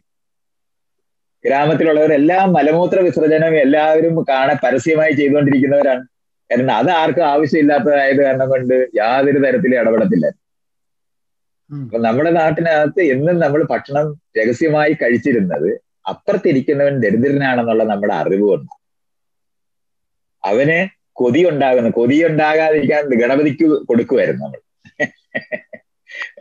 അവിടെ പറഞ്ഞ ഒരു ഉരുള അങ്ങ് വെച്ച് കഴിഞ്ഞാൽ അതിന് മുഴുവൻ പേർക്കും കൂടെ ഇത് എന്തെല്ലാം നമ്മുടെ ഈ എമ്പതി കൊണ്ട് നമ്മൾ അനുഭവിക്കുന്ന അസ്വസ്ഥതകൾ മറികടക്കുന്ന ഒരു ടെക്നിക്കാണത്. ദൈവത്തിന് ആദ്യമേ ഒരു ഉരുള അങ്ങ് കൊടുത്തു. അപ്പൊ ദൈവം എല്ലാവരുടെയും കാര്യം നോക്കാൻ ബാധ്യത അദ്ദേഹത്തിനാണല്ലോ നമുക്കല്ലല്ലോ. മറ്റേതല്ലെങ്കിൽ യഥാർത്ഥത്തിൽ കൊടുക്കണമെങ്കിൽ നമ്മുടെ ചുറ്റുപാടുള്ളവർക്കെല്ലാം നമ്മൾ കൊടുത്തിട്ടേ നമുക്ക് എടുക്കാൻ പറ്റത്തുള്ളൂ. അത് പറ്റാതിരുന്ന ദാരിദ്ര്യത്തിന്റെ നടുവിൽ സുഖമായി സുഖമുണ്ടാക്കാൻ ശ്രമിച്ച മനുഷ്യരുടെ സങ്കല്പനങ്ങളാണ് നമ്മൾ പറയുന്ന നിങ്ങൾ പറയുന്ന ഈ പറയ എന്താണ് പ്രൈവസിയുടെ യുക്തി മുഴുവൻ വരുന്നത് പങ്കുവെക്കാൻ എല്ലാവർക്കും പങ്കുവെക്കാൻ ഉണ്ടെങ്കിൽ ഈ പറയുന്ന ഇപ്പൊ ബസ്സിനകത്തെ സീറ്റ് രഹസ്യമായിട്ടിരിക്കണ്ട. അമ്പത് സീറ്റിലാണ് അവിടെ റിസർവ് ചെയ്ത് എല്ലാവരും കയറുകയാണെങ്കിൽ തുല്യരായ ആളുകളായി മാറും. പക്ഷെ നൂറ് പേരെ കയറ്റിയാൽ അമ്പത് സീറ്റ് ഉണ്ടെങ്കിൽ ആ അമ്പത് പേർക്കും അസ്വസ്ഥത അനുഭവിക്കും. ഇവർ നിൽക്കുന്നത് കാണുമ്പോൾ നിൽക്കുന്നവരാണെങ്കിൽ നമ്മുടെ മുഖത്തേക്ക് ഇങ്ങനെ നോക്കിയിട്ട് ഒരു ദയനീയ ഭാവവും കാണിക്കും. അപ്പൊ നമ്മൾ എന്ത് പറ്റും? അവിടെ ഇരിപ്പ് നമുക്ക് നടക്കത്തില്ല. അപ്പൊ എല്ലാവരും പുറത്തേക്ക് പാട്ടും പാടി പുറത്തോട്ട് നോക്കിയിരിക്കും. ഇങ്ങോട്ട് നോക്കത്തേ ഇല്ല. അതാണ് നമ്മൾ എല്ലാവരും സാധാരണഗതി ചെയ്യുന്നത്. ഇനി ഒരാൾക്ക് എൺപതി ഉണ്ടെങ്കിലോ അയാൾ അങ്ങ് എണ്ണിറ്റ് പോകും അപ്പോൾ എണ്ണിറ്റ് ഇരുന്ന് ഇരിക്കുന്നവൻ കുറച്ചു നേരം ഇരുന്ന് കഴിയുമ്പോഴത്തേന് അവന് കുറ്റബോധം അനുഭവിച്ചു തുടങ്ങും. ഇയാളുടെ സീറ്റാണിത് എന്നുള്ള അയാളുടെ അറിവ് ഈ പറയുന്ന പങ്കുവെക്കലിന്റെ യുക്തികളിനകത്ത് പരിമിതികൾ ഉണ്ടാവും അപ്പൊ റൊട്ടേഷൻ ബേസിസിലൊക്കെ നമുക്ക് വേണമെങ്കിൽ കുറച്ച് ചെയ്യാം. അത്രേ പറ്റൂ. അപ്പൊ ഈ ഇഷ്ടം പോലെ ഉണ്ടായിരിക്കുന്നവരുടെ നടുവിലാണ് അതുകൊണ്ടാണ് സ്കാൻഡിനേവ്യൻ രാജ്യത്തിനകത്തൊക്കെ ഈ ഇൻഡിക്കേറ്റർ വലുതാകുന്നത്. കാരണം എല്ലാവർക്കും താരതമ്യേന ഉള്ളവരായി മാറും. ഇവിടെയാണ് സോഷ്യലിസത്തിന്റെതായ യുക്തികൾ വരുന്നത്. അപ്പോൾ നമ്മൾ ഈ പറയുന്ന പണ്ടാണെങ്കിൽ സോഷ്യലിസ്റ്റ് സോഷ്യലിസത്തിനെ പറ്റി ആളുകൾ സ്വപ്നം കാണുകയും ഉണ്ടാക്കണമെന്ന് ആഗ്രഹിക്കുമ്പോൾ ഒരു കുഞ്ഞ് ജനിച്ചാൽ അന്ന് തൊട്ട് അവസാനം മരിക്കുന്നത് വരെയുള്ള കാര്യം സ്റ്റേറ്റിന് അറിയാവുന്നായിരുന്നു നമ്മൾ പറഞ്ഞിരുന്നത്. ഇന്ന് സ്റ്റേറ്റിന് അത് അറിയാമെന്ന് പറഞ്ഞ പ്രൈവസിയുടെ ഇൻട്രൂഷൻ ആയിട്ടാണ് അമേരിക്കക്കാരത് പറഞ്ഞത് രണ്ട് വാല്യൂ ആണ് ഇതെന്ന് കാണുന്നത് ഏർ ഒരു സ്റ്റേറ്റ് പ്രൈവറ്റ് ആയ ലോകത്തെ ഇൻക്ലൂഡ് ചെയ്യുന്നതായിട്ടാണ് അവരനുഭവിക്കുന്നതെങ്കിൽ കമ്മ്യൂണിസത്തിന്റെ ഏറ്റവും വലിയ സ്വപ്നമാണ് ഒരു കുഞ്ഞ് ജനിക്കുന്നത് തൊട്ട് മരിക്കുന്നത് വരെ അതിന്റെ എല്ലാ കാര്യത്തിനകത്ത് സ്റ്റേറ്റ് അറിയണം. അപ്പൊ സ്റ്റേറ്റ് ഒരാളെ അറിയാന്ന് പറയുന്ന ശത്രുവായി ആ സ്റ്റേറ്റിനകത്ത് അന്നത്തെ ആ സ്റ്റേറ്റ് എന്ന് പറയുന്ന ജനങ്ങളുടെ സ്റ്റേറ്റ് ആയിട്ട് വിചാരിക്കുന്നത് കൊണ്ടാണ് അതെല്ലാം അറിയുന്നതിന് വേണ്ടി വെക്കുന്നത്. ഇങ്ങനെയാണ് നമ്മുടെ നാട്ടിലെ അച്ഛനും അമ്മയും വിചാരിക്കുന്നത്. നമ്മുടെ മക്കളല്ലേ? അത് കാരണം കൊണ്ട് അവരുടെ എല്ലാ കാര്യവും അറിയുക എന്ന് പറയുന്നിടത്താണ് നമ്മൾ ശരിയായിട്ട് വിചാരിക്കുന്നത്. പക്ഷേ ഒരു ഇൻഡിവിജ്വൽ അയാൾക്കൊരു പ്രൈവസി സ്വന്തമായ തീരുമാനമുണ്ട് എന്ന് മനസ്സിലാക്കി ആ നിമിഷം ഈ പറയുന്നത് ഈ ഇതേ നോട്ടം ഇതേ പ്രൈങ് അത് പ്രൈങ് ആയിട്ട് അനുഭവിച്ചു. അപ്പോഴാണ് ആ നിലവാരത്തിൽ നിന്നുള്ള വ്യത്യാസങ്ങൾ നമ്മൾ മനസ്സിലാക്കുന്നത്. ഇപ്പം എവിടെയാണ് മൈത്രേൻ ഉള്ളത്? അവിടെ ഈ പറയുന്ന കൊടുക്കൽ വാങ്ങലുമായിട്ട് ബന്ധപ്പെട്ടേ അത് നിൽക്കുള്ളൂ അപ്പോഴാണ് കലർന്ന് നിൽക്കുന്ന വ്യക്തിത്വങ്ങളുടെ ലോകം വരുന്നത്. നമ്മുടെ നാട്ടിലൊക്കെ അമ്മയും അച്ഛനും നമ്മൾ മക്കളെ എല്ലാം ജീവിതം അങ്ങ് കവർന്നു പോകുന്നത് അവർ നമ്മൾ സെപ്പറേറ്റ് ആയി എന്ന് അവർ അനുഭവിക്കുന്നില്ല. അവർ തുടരുകയാണ്. നമ്മുടെ ജീവിതത്തിൽ സ്വതന്ത്രമായി തീരുമാനം ചെയ്ത് കിടത്തുന്നത് നമ്മളാണെന്നുണ്ടെങ്കിൽ നേരെ തിരിച്ചാണ് നമ്മൾ ഈ ചെയ്യുന്നതെന്ന് പറയുന്നത് ആളുകളെ സെപ്പറേറ്റ് ചെയ്യാതെ അറുപത് വയസ്സായവനും കുഞ്ഞായിട്ട് തുടരും. മകനായോ മകളായിട്ടോ തുടരും. ഇതുകൊണ്ടാണ് ഈ പഴയ സമൂഹവും പുതിയ സമൂഹവും തമ്മിലുള്ള ഈ വ്യക്തിഗതമായ വേരിയേഷൻസിന്റെ ഏരിയ വരുന്നത് അവിടെയാണ് ഈ രണ്ട് തരത്തിലുള്ള ലോകസങ്കല്പങ്ങൾ അതിനകത്ത് നിൽക്കും അപ്പം എന്താണ് സ്റ്റേറ്റ് വലിയ ഒരു രാജാവായിട്ടല്ല വലിയ ഒരു അച്ഛനായിട്ടാണ് നമ്മൾ സോഷ്യലിസത്തിനകത്ത് സങ്കല്പിക്കുന്നത്. അപ്പൊ അവിടെ ഇൻഡിവിജ്വലും സ്റ്റേറ്റും തമ്മിൽ ആ സെപ്പറേഷൻ ഇല്ല. അതുകൊണ്ട് സ്റ്റേറ്റ് സെപ്പറേഷൻ എല്ലായിടത്തും അവരുടെ കാര്യം അന്വേഷിക്കുന്നത്. നമ്മൾ വെൽഫെയർ സൊസൈറ്റി എന്ന് പറയുന്നത്. ഇൻഷുറൻസ് തരുന്നത്. ഇതെല്ലാം തരുമ്പോൾ ഇവരുടെ ജീവിതത്തിനെ പറ്റി അവരുടെ എല്ലാ വശങ്ങളെ പറ്റി ആ സ്റ്റേറ്റ് അറിഞ്ഞേ പറ്റൂ. പക്ഷേ സ്റ്റേറ്റ് എന്ന് പറയുന്നത് നമ്മളെ എക്സ്പ്ലോയിറ്റ് ചെയ്യുന്നതാണെന്നുള്ള ഭരണകൂടം എന്ന് പറഞ്ഞ സങ്കല്പത്തിലാണ് നിൽക്കുന്നതെങ്കിൽ പിന്നെ നമുക്ക് നമ്മുടെ പ്രൈവറ്റ് ഏരിയ ആയിട്ടല്ല പൊളിറ്റിക്കൽ ഏരിയ ആയിട്ട് അത് മാറും. അതെ അതെ. ഇതൊക്കെയാണ് ഇതിനകത്ത് വ്യത്യാസം. അപ്പൊ ഈ മെഷറിംഗ് റോഡൊക്കെ അറിഞ്ഞാലേ നമ്മൾ ഇത് കാണുള്ളൂ ഇത് ഏതാണ് നമ്മൾ ഇപ്പൊ ഉപയോഗിച്ച് സംസാരിച്ചുകൊണ്ടിരിക്കുന്നത്? രണ്ടുപേരും ഒരേ മെഷറിംഗ് റോഡ് അല്ല ഉപയോഗിക്കുന്നതെങ്കിൽ വെറുതെ വഴക്കിട്ട് വിരിയാന്നുള്ളത് മാത്രമേ ഉള്ളൂ. വ്യത്യസ്തമായ മെഷറിംഗ് റോഡ്സ് ഉണ്ടെന്ന് അറിയണം. അതെ. വ്യത്യസ്തമായ മെഷറിംഗ് റോഡ് എക്സിസ്റ്റ് ചെയ്യുന്നുണ്ട് എന്നുള്ളതാണ് അതെ. അതെ. ഇപ്പം എവിടെയാണ് ഇപ്പം മൈത്രേൻ എവിടെയുള്ള ഞാൻ പരിഹാരത്തെ കുറച്ച് ചിത്രങ്ങളൊക്കെ കണ്ടു. അപ്പൊ അവിടെയാണുള്ളത് ഇപ്പൊ? ഇന്നലെ ഇന്ന് മൂന്ന് ദിവസം മുമ്പ് എത്തി. ആ. തിരുവനന്തപുരത്തായിരുന്നു അവിടെ വന്നു. അപ്പൊ കനി വന്ന് കനി വന്നപ്പം അവൾ ഒരു ഇൻഡാസ് തന്ന് ഇങ്ങോട്ട് പോയേ എന്ന് പറഞ്ഞു. അപ്പൊ ഞങ്ങൾ മൂന്നുപേരും കൂടെ ഒന്നിച്ച് കൂടാൻ അല്ലെങ്കിൽ പറ്റത്തില്ല. ഞാൻ ഞാൻ കണ്ടു ന്യൂസ് കണ്ടു. എന്താ പറയാ എനിക്ക് അവാർഡ് കിട്ടിയതും കാര്യങ്ങളൊക്കെ. ആരോ ഒരാൾ എന്നോട് പറയുകയും ചെയ്തു മൈത്രേന്റെ മകൾക്ക് അവാർഡ് കിട്ടി നമുക്കൊരു വീഡിയോ ഇടണ്ടേ? ഞാൻ പറഞ്ഞു മൈത്രേന്റെ മകൾക്ക് അവാർഡ് കിട്ടിയ ഞാൻ എന്തിനാ വീഡിയോ ഇടുന്നത്? മൈത്രേന്റെ കനി കനിക്ക് അവാർഡ് കിട്ടി. നല്ല കാര്യം. അത് മലയാള സിനിമയിൽ അഭിനയിച്ച ആൾക്കാർക്കൊക്കെ അവാർഡ് കിട്ടുന്നു. മൈത്രേന് സന്തോഷമുണ്ട്. എനിക്ക് കനീനെ അറിഞ്ഞൂടാ പക്ഷെ ഞാൻ ആ സിനിമ കണ്ടു കഴിഞ്ഞ്. എനിക്ക് ഇഷ്ടപ്പെട്ടു കഴിഞ്ഞിട്ട് തീർച്ചയായിട്ടും ഞാൻ പറയും വളരെ നല്ല സിനിമയായിരുന്നു എന്നുള്ളത്. അല്ലാതെ എനിക്കൊന്നും പറയാൻ പറ്റില്ലല്ലോ. പക്ഷെ കാണുന്നില്ല അത് എനിക്ക് തോന്നുന്നത് ഇപ്പൊ ആമസോണിലോ ഒ ടി ടി അങ്ങനെ എന്തെങ്കിലും വരികയാണെങ്കിൽ കാണാൻ പറ്റാൻ മതി. ആ ഞാനും കണ്ടിട്ടില്ല. റിലീസ് ചെയ്ത് റിലീസ് ചെയ്ത് ഇല്ല കണ്ടിട്ടില്ല. അറിയില്ല. അപ്പം ഒരു കുറെ ആൾക്കാര് ഒരു ഒരാൾ രസകരമായിട്ട് ഒരു പത്ത് ചോദ്യങ്ങൾ ചോദിച്ചിട്ടുണ്ട്. നമുക്ക് അതിലേക്ക് മുഴുവൻ കിടക്കാൻ പറ്റില്ല. ഞാൻ ഒരു ചോദ്യം അതിൽ ഇട്ടിട്ട് ഞാൻ ആ ചോദ്യങ്ങൾ വായിച്ചപ്പോൾ എനിക്ക് വളരെ റെലവെന്റ് ആയിട്ടൊരു മൈത്രേയന്റെ സംസാരവും കാര്യങ്ങളും കേൾക്കുന്ന ഒരു വ്യക്തിക്ക് അയാളുടെ മനസ്സിൽ ഉണ്ടാവുന്ന കുറെ ചോദ്യങ്ങൾ ആയിട്ടാണ് എനിക്ക് തോന്നിയത് അത് നമുക്കൊരു സെപ്പറേറ്റ് സെഷനായിട്ട് അത് വേണമെന്ന് എനിക്ക് തോന്നുന്നുണ്ട്. കാരണം ആ ചോദ്യങ്ങൾ രസകരമായിട്ടുള്ള കുറെ ചോദ്യങ്ങളാണ്. അല്ലെ ഒരു ചോദ്യം ഞാൻ ഒന്ന് ഇതാക്കാം. നമ്മൾ ഒരു മണിക്കൂറില്ല ഒരു ചോദ്യം ഞാൻ ഒന്ന് വായിക്കാം. വർത്തമാന കാലത്തിൽ മൈത്രേയന്റെ പ്രസക്തി താങ്കളുടെ ഭൂതകാലത്തിനാണോ അതോ ഇന്നിനാണോ? ഈ ലോകത്തിനെ നമ്മൾ ഈ സമയം നമ്മൾ സമയം ഒരു മെഷറിംഗ് റോഡായിട്ട് മനസ്സിലാക്കിയാലേ അത് കാണുള്ളൂ. നമ്മൾ ഈ കാലത്ത് ജീ ഒരു കാലം ഇങ്ങനെ ഇവിടെ ഇൻഡിപെൻഡന്റ് ആയിട്ട് നിൽക്കുന്നു. അതിനകത്ത് നമ്മൾ ജീവിക്കുന്നു എന്നാണ് പണ്ട് എല്ലാവരും മനസ്സിലാക്കിയിരുന്നത്. സ്പേസ് ഉണ്ട് സമയമുണ്ട്. ഈ രണ്ട് യൂണിറ്റിനകത്ത് നമ്മൾ ജീവിക്കുകയാണ് എന്ന് മനസ്സിലാക്കുമ്പോൾ ചോദിക്കുന്ന ഒരു ചോദ്യമാണ് ആ പറയുന്നത്.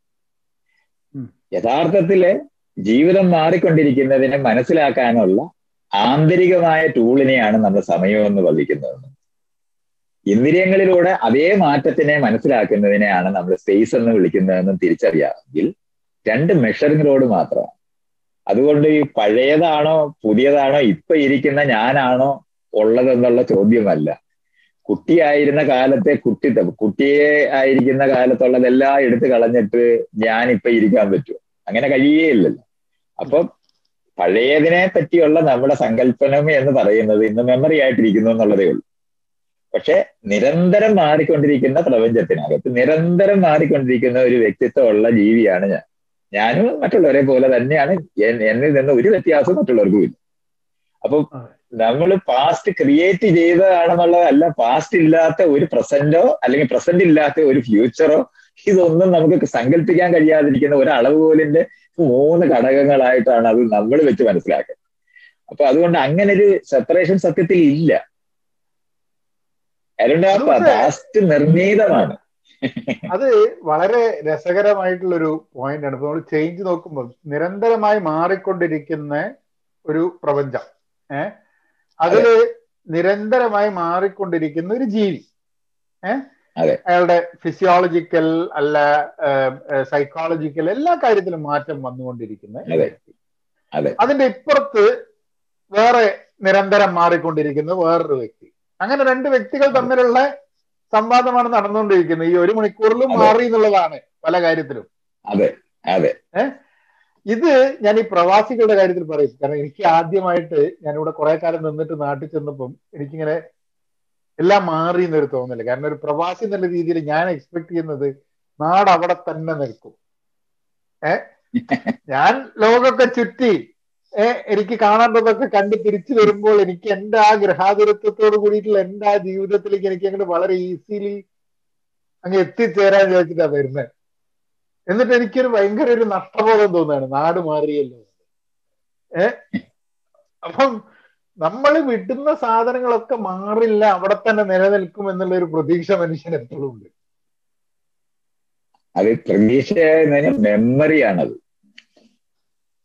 മെമ്മറി. അത് നമ്മൾ ആ എക്സ്പീരിയൻസ് അവിടെ ഇരുന്നാലേ അത് കാണുകയുള്ളൂ. നമ്മൾ മറ്റേത് പാസ്റ്റ് എവിടെയാണോ നമ്മൾ പോകുന്ന അത് മെമ്മറൈസ് ചെയ്ത് അത് സ്റ്റാറ്റിക് ആയിപ്പോ ഇതുകൊണ്ടാണ് നമ്മൾ തിരിച്ച് നമ്മുടെ നാട് കാണുമ്പോൾ എല്ലാം മാറിപ്പോയെന്ന് മനസ്സിലാക്കുന്നത്. അതെ അതെ. പക്ഷെ ഇത് എല്ലാ സമയത്തും പ്രപഞ്ചത്തിൽ നടന്നുകൊണ്ടിരിക്കുകയാണ്. നമ്മളും അങ്ങനെ തന്നെയാണെന്ന് അറിയാമെങ്കിൽ ആ ഒരു സെക്കൻഡ് ഒരു ഒരു സെക്കൻഡ് പോയി. ആ കുഴപ്പമില്ല. ആ അതിന്റെ ഇടയ്ക്ക് കുറച്ചൊന്ന് ഒന്ന് പോയി. കാണുന്നില്ല മിത്ര. ആ. ഞാനും ഉണ്ട് പേടിക്കണ്ട. നമ്മൾ രണ്ടുപേരും കാണുന്നില്ല എന്ന് പറയുമ്പോഴും കാണുന്നുണ്ട്. കാണുന്നില്ല എന്ന് പറയുമ്പോഴും കാണുന്നുണ്ട് അപ്പൊ നമുക്ക് ഒക്കെ കാണാം എന്നുണ്ടെങ്കിലും വേറെ ആർക്കോ ഒക്കെ കാണാൻ പറ്റാണ്ടാവും. കുഴപ്പമില്ല. ആ ഇപ്പൊ കാണുന്നുണ്ട് അതാണ് അതാണ് സംഭവം. ഇതാണ് രസം. കാരണം എന്താ നമ്മൾ സംസാരിക്കുന്ന സമയത്ത് നമ്മൾ പറയുന്ന സാധനം തന്നെയാണ് നടന്നുകൊണ്ടിരിക്കുന്നത്. കാണുന്നുണ്ട് കാണുന്നില്ല എന്നാ അവിടെ ഉണ്ടോ ഇല്ല? എന്നതൊക്കെ ഒരു ഒരു ഞാൻ കഴിഞ്ഞ ദിവസം എന്റെ ഒരു കുടുംബ ഞങ്ങളുടെ കുടുംബ വാട്സാപ്പിൽ മൈത്രേന്റെ ഒരു സാധനം ഇങ്ങനെ അയച്ചു വന്നു. അപ്പം അപ്പൊ ഞാൻ ബർത്ത്ഡേ പ്രമാണിച്ചിട്ടുള്ള എഴുതിയത്. കനിയുടെ ബർത്ത്ഡേ അല്ല മൈത്രേന്റെ ബർത്ത്ഡേ പ്രമാണിച്ചത്. അറുപത്തെട്ടായി ലൈഫുമായിട്ടുള്ള ആ ഒരു ഇതിന്റെ. ഇതേ ഉള്ളൂ എന്നുള്ളത് കൊണ്ട് ഇത് ഇത്ര എത്തിപ്പോയാലോ ഇനി എത്ര ഇത്രയേ ഉള്ളൂ എന്നുള്ളത് തോന്നുന്ന സമയത്ത് ഉണ്ടാവുന്ന സാധനം. കാരണം ഞാൻ ഒരു വർഷം വർക്ക് ചെയ്തത് സിംഗുലാരിറ്റി യൂണിവേഴ്സിറ്റി എന്ന് പറഞ്ഞ ഒരു കമ്പനിയിലാണ് അപ്പം അവിടെ ഞങ്ങൾ ആ കമ്പനി തുടങ്ങിയ പീറ്റർ ഡയമൻഡിസിന്റെ ഒരു പ്രോജക്റ്റ് ലോഞ്ചിവിറ്റി പ്രോജക്റ്റ് ആണ്. അതായത് മനുഷ്യനെ എങ്ങനെങ്കിലും നമുക്ക് ഈ മരണത്തിനെ ഒന്ന് നീട്ടാനും ഇതാക്കാൻ പറ്റൂ എന്നുള്ളത്. അപ്പം അതേപോലെ തന്നെ റേ ക്രിസ്വേലൊക്കെ റേ ക്രിസ്വേലും അതായത് ടെക്നോളജി സിംഗുലാരിറ്റി ചെയ്ത റേ ക്രിസ്വേലും പീറ്റർ ഡയമൻഡിസും തുടങ്ങിയ കമ്പനിയാണ് അപ്പം അപ്പൊ റേ ക്രിസ്വേലിന്റെ ഇതിൽ അയാളുടെ ഒരു ഇരുപത് അടുത്തൊരു ഇരുപത് വർഷത്തിനുള്ളിൽ അയാൾക്ക് തന്നെ ആയി പത്ത് എഴുപത് എൺപത് വയസ്സായിട്ടുണ്ടാവും. അപ്പം അയാൾക്ക് അതിന്റെ മുമ്പേ എന്തെങ്കിലും ഒരു സൊല്യൂഷൻ കണ്ടുപിടിക്കും എന്നുള്ള ഉദ്ദേശത്തിലാണ് മൂപ്പർ നിൽക്കുന്നത്. അവർക്കൊരു പ്രതീക്ഷ ഉണ്ട് ഇത് ഒരു ഒരു ഒരു ട്രാൻസെൻഡൻസ് മാതിരി നമ്മളുടെ ഒരു അപ്ലോഡ് ചെയ്യാൻ പറ്റും. ഈ ഞാൻ എന്നുള്ള സംഭവത്തിനെ എങ്ങനെയെങ്കിലുമൊക്കെ അപ്ലോഡ് ചെയ്തൊരു ഹാർഡ്വെയറിലാക്കി ഒരു അല്ലെങ്കിൽ ഒരു ക്രയോജനിക് പ്രോസസ്സിൽ ഒളിപ്പിച്ച് ഒക്കെ കൂടി ഇതാക്കാൻ പറ്റുന്നുള്ളൊരു ഉദ്ദേശമുണ്ട്. അപ്പം. അത് മൈത്രേൻ അത് വായിച്ചപ്പോൾ അങ്ങനെ ഒരു അങ്ങനെ ഒരു ഹോപ്പ് ഇല്ലാത്ത മാതിരി തോന്നി എനിക്ക് അല്ല അത് അങ്ങനെ അല്ലെന്ന് അറിയുന്നത് കൊണ്ടാണ്. അവർ ഒരു വീണ്ടും പഴയ ഫിലോസഫി അറിയുന്ന ശാസ്ത്രജ്ഞരാണ് അവർ ഒരു എസൻസ് ഉണ്ടെന്ന് അവർ വിചാരിക്കുന്നുണ്ട്. അതുകൊണ്ടാണ് ഈ മെമ്മറിയിലാണ് ആ എസൻസ് ഇരിക്കുന്നതെന്നാണ് അവർ വിചാരിക്കുന്നത്. ഇതൊരു ജംഗ്ഷൻ എത്രയോ പ്രപഞ്ചം മുഴുവനും കൂടെ നിൽക്കുന്ന ഒരു പോയിന്റ് ആണ് ഈ നമ്മൾ പ്രപഞ്ചം സ്റ്റാറ്റിക് ആയിട്ട് നിൽക്കാൻ അതിന് കഴിയില്ല. നമ്മൾ ഇതിനെ ട്രാപ്പ് ചെയ്യാൻ പറ്റുമെന്നാണ് വിചാരിക്കുന്നത്. എക്സ്റ്റെൻഡ് ചെയ്യാൻ പറ്റും നമുക്ക്. നമ്മുടെ ഇപ്പൊ ഹാർട്ട് മാറ്റി വെച്ച് കിഡ്നി മാറ്റി വെച്ച് പിന്നെ നമ്മുടെ ബയോണിക് ആയിട്ടുള്ള ആംസും സാധനങ്ങളും എല്ലാം കണ്ടുപിടിച്ച് അതെല്ലാം മാറ്റി വെച്ച് ഇതൊക്കെ നമുക്ക് നിൽക്കാൻ പറ്റും. പക്ഷേ പ്രപഞ്ചത്തിന്റെ ആന്തരികമായ ഒരു സ്ഥലത്തൂടെ ഇത് മാറിക്കൊണ്ടിരിക്കും. വികസിക്കുക എന്ന് പറയുന്നതും മാറുക എന്ന് പറയുന്നതും നടക്കാതിരിക്കത്തേയില്ല ഇതാണ് അത് നമ്മൾ എല്ലാ കാര്യങ്ങളും എന്ന് പറഞ്ഞാൽ ശുദ്ധവായു ശുദ്ധവെള്ളം ശുദ്ധം എന്ന് പറയുന്ന എല്ലാം ഉണ്ടാകുകയും അതേപോലെ തന്നെ നമ്മളുടെ എന്താണ് ചിന്തകളെല്ലാം നമ്മൾ സമരസപ്പെടുത്തിയിരുന്നാൽ പ്രായമാകത്തില്ല എന്ന് പണ്ടുള്ളവർ വിചാരിച്ചിരുന്ന എല്ലാ കാര്യങ്ങളും അനുസരിച്ച് ഈ പ്രപഞ്ചം സ്റ്റാറ്റിക് ആണെന്ന് അവർ വിചാരിച്ചു അതുകൊണ്ട് സത്യം പറഞ്ഞാൽ എല്ലാം അറിഞ്ഞു എന്നൊക്കെ പണ്ടുള്ളവർ പറയുന്നത് പോലെയാണ് ശാസ്ത്രജ്ഞന്മാരായിരിക്കുന്നവരും ഈ തരത്തിലൊരു സത്യം ഫിസിക്സ് ആണ് അവർക്ക് സത്യമായിട്ടുള്ളത്. അവിടെ പോയി എത്തിക്കഴിഞ്ഞാൽ ഈ പറയുന്നതിനെ നമുക്ക് ഇങ്ങനെ ട്രാപ്പ് ചെയ്ത് നിർത്താൻ പറ്റും. എന്ന് വിചാരിക്കുന്ന ഒരു സ്ഥലമുണ്ട്. അത് പ്രത്യേകിച്ച് നമ്മളിപ്പോ ഈ ലോഞ്ചിവിറ്റി ഒക്കെ ഉണ്ടാക്കാൻ കഴിഞ്ഞപ്പോൾ പിന്നെ സംശയമില്ലാതായി പോയിട്ടുള്ള ഒരു സ്ഥലവുമാണ്. പക്ഷെ പ്രപഞ്ചം നിരന്തരം മാറുന്നതാണെന്നുള്ളതാണ് ഇവർ മറന്നുപോകുന്നത്.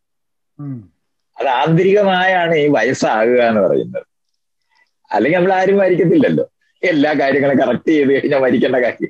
പക്ഷെ അങ്ങനെയല്ല ജീവൻ തുടരുന്നത്. ജീവിതം തുടരുന്നത് പ്രപഞ്ചം തുടരുന്നത്.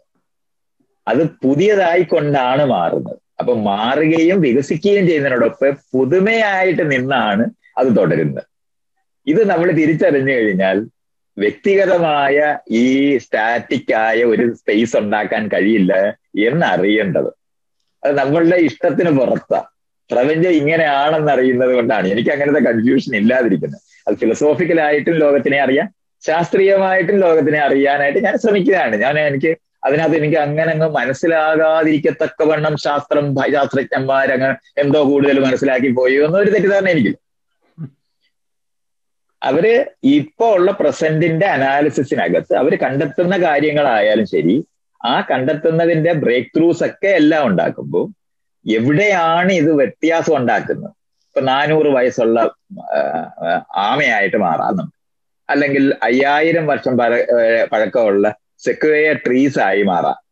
ഇതിനെല്ലാം പലതരത്തിലെ വേറെ വിലകൾ നമ്മൾ കൊടുക്കേണ്ടി വരും. ഇത് നമ്മൾ വിചാരിക്കുന്നത് ഇതില്ല ലോഞ്ചിവിറ്റി കൂടുമ്പോൾ മറ്റുള്ള ക്വാളിറ്റി അതുപോലെ ഇങ്ങ് വരും എന്നാണ്. അങ്ങനെ വരത്തില്ല. അതാണ് ആ അതാണ് മനസ്സിലാകാതെ പോകുന്നത്. എന്ന് പറഞ്ഞാൽ ഫിസിക്സ് ആണ് റിയാലിറ്റി എന്ന് വിചാരിക്കുന്ന ഫിസിക്സ് ഫിസിസ്റ്റുകളെ വിചാരിക്കുന്ന അതാണ്. അടി അടിയിലാണ് സത്യം എന്ന് പണ്ട് ഫിലോസഫി പഠിപ്പിച്ചവര് വിചാരിക്കുന്നത് ഫിസിക്സ് ആണെന്ന് വിചാരിക്കും. പക്ഷെ റിയാലിറ്റി എന്ന് പറയുന്നത് ആ പലതരത്തിലുള്ള ലെവലുകളിലാണ് ഇത് സംഭവിക്കുന്നത്. കഴിഞ്ഞിട്ട് നമ്മൾ അവിടെ നല്ല പാന്റും ഷർട്ടും ഒക്കെ ഇട്ടിട്ട് ഇന്റർനെറ്റിൽ ഫേസ്ബുക്കിൽ മെസ്സേജ് ഒക്കെ ചെയ്ത് ഇങ്ങനെ ജീവിക്കാൻ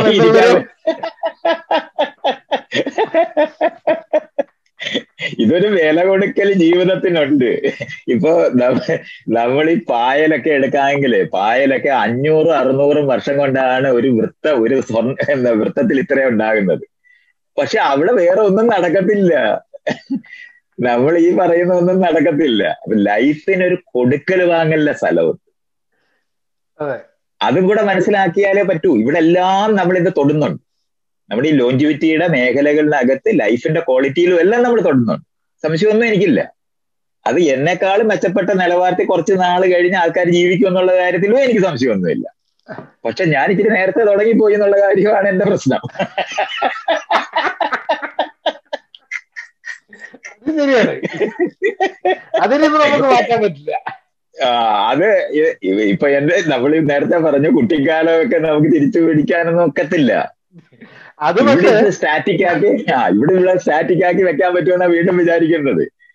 അത് അത്ര ലോകത്തിനെ പറ്റി ഫിസിക്സ് അറിയുമ്പോഴോ കെമിസ്ട്രി അറിഞ്ഞാലോ ഈ ലോകത്തിനെ പറ്റിയുള്ള അത്തരത്തിലുള്ള അറിവുകളും കൂടെ ചേർന്നാലേ ഒരു ശാസ്ത്രജ്ഞന് ആ തരത്തിൽ ലോകവീക്ഷണം ഉണ്ടാവുള്ളൂ. അല്ലെങ്കിൽ സ്പേസ് എക്സ് ഒക്കെ വിടുന്ന അവരൊക്കെ വിചാരിക്കുന്ന നിലവാരത്തിലുള്ള സാധനം എന്ന് പറഞ്ഞ് പെട്ടെന്ന് ഇതെല്ലാം കൂടെ അങ്ങോട്ട് ചെയ്തെടുത്ത് എന്തോ നമ്മൾ അമരന്മാരാകും എന്ന് എവിടെയോ ഈ പാവങ്ങൾ വിചാരിക്കുന്നത്. അതുകൊണ്ടാണ്. അതങ്ങനെ ഞാൻ അവരെ കൊച്ചാക്കി കാണുകയൊന്നും അല്ല. ഞാൻ അവരെനിക്ക് ഉണ്ടാക്കി തരാൻ പോകുന്ന ബ്രേക്ക് ത്രൂകളൊക്കെ എനിക്ക് ഞാൻ കോൺഷ്യസ് ആണ്. പക്ഷെ അപ്പോഴും ഈ പറയുന്ന നമുക്ക് മാറ്റം വരിക എന്ന് പറയുന്നത് നമ്മൾ നിർത്തിക്കളഞ്ഞു എന്ന് വിചാരിക്കുന്നുണ്ടെങ്കിൽ അവർ പ്രപഞ്ചത്തിന് പുറത്തു പോകേണ്ടി വരും എന്ന് എനിക്കറിയാം. അല്ല ആ ആ ഒരു കാര്യം പറഞ്ഞത് ശരിയാണ്. കാരണം നേരത്തെ നേരത്തെ ജനിച്ചു പോയെന്ന് പറഞ്ഞ സംഭവം ഉണ്ടല്ലോ. ശരിയാണ്. അതായത് നാല് മുട്ടായി കൊണ്ടു കൊടുത്തു രണ്ട് കുട്ടികളുണ്ട്. എന്റെ രണ്ട് മുട്ടായി ഞാൻ തിന്നു തീർത്തു. മറ്റാൾ തിന്നാൻ തുടങ്ങുന്ന സമയത്ത് എന്റേത് ഞാൻ തിന്നു തീർന്നല്ലോ? അതിന്റെ പകുതി എനിക്ക് കിട്ടുമെന്ന് ചോദിച്ചിട്ടുള്ള നമ്മൾ ഏഴാതി ലൈന് പറ്റില്ലല്ലോ. അതാണ് യയാദിയുടെ കഥകളൊക്കെ നമ്മൾ ഇതൊക്കെ പല ലെവലിൽ നമ്മളിത് മനസ്സിലാക്കേണ്ടതുണ്ട്. റിയാലിറ്റി എന്ന് പറയുന്നത് വളരെ കോംപ്ലക്സ് ആണ് പക്ഷെ കോംപ്ലിക്കേറ്റഡ് അല്ല. കോംപ്ലിക്കേറ്റഡ് ആക്കി ആൾക്കാർ പറയരുത്. കോംപ്ലക്സ് ആണ് ഇപ്പൊ പല ലെവലിലാണ് ലൈഫിന്റെ റിയാലിറ്റികൾ നിൽക്കുന്നത്. നമ്മൾ ആറ്റത്തിന്റെ ലോകത്തൂടെ നോക്കുകയാണെങ്കിൽ നമ്മൾ മാറുന്നേ ഇല്ലെന്ന് കണ്ടെത്തുന്ന നിലവാരത്തിൽ ഇപ്പൊ ഹൈഡ്രജൻ ആയിട്ടും ഓക്സിജൻ ആയിട്ടും ഒക്കെ ആയിട്ട് നമ്മൾ എന്താ പ്രശ്നം? നമ്മൾ എന്തിനാണ് ഇതിനിടയ്ക്ക് കയറി വഴക്കെട്ടിരിക്കുന്നത് ഞാൻ ഒരിക്കലും മരിക്കത്തില്ലെന്ന് അറിയുന്ന നിലവാരത്തിൽ ഞാൻ ഫിസിസിസ്റ്റ് ആണെന്നുണ്ടെങ്കിൽ മരിക്കത്തില്ലെന്ന് എനിക്ക് അറിഞ്ഞൂടെ. കാരണം ആറ്റത്തിന്റെ ലോകത്തിൽ അയാൾ ജീവിക്കുന്നു. പാർട്ടികളിന്റെ ലോകത്തിൽ അയാൾ ജീവിക്കുന്നത് അയാൾക്ക് എന്താണ് പേടിക്കേണ്ട കാര്യം? അപ്പൊ ഞാൻ അതിനെപ്പറ്റി അല്ല പറയുന്നത് ഈ ഫിനോടൈപ്പ് ഇവിടെ നമ്മൾ രണ്ടുപേരും വിനോദ് നാരായണനും മൈത്രേനും കൂടെ സംസാരിക്കുന്ന നിലവാരത്തിൽ തുടരണമെന്നുണ്ടെങ്കിൽ അത് എളുപ്പമല്ലെന്ന് എനിക്കറിയാം.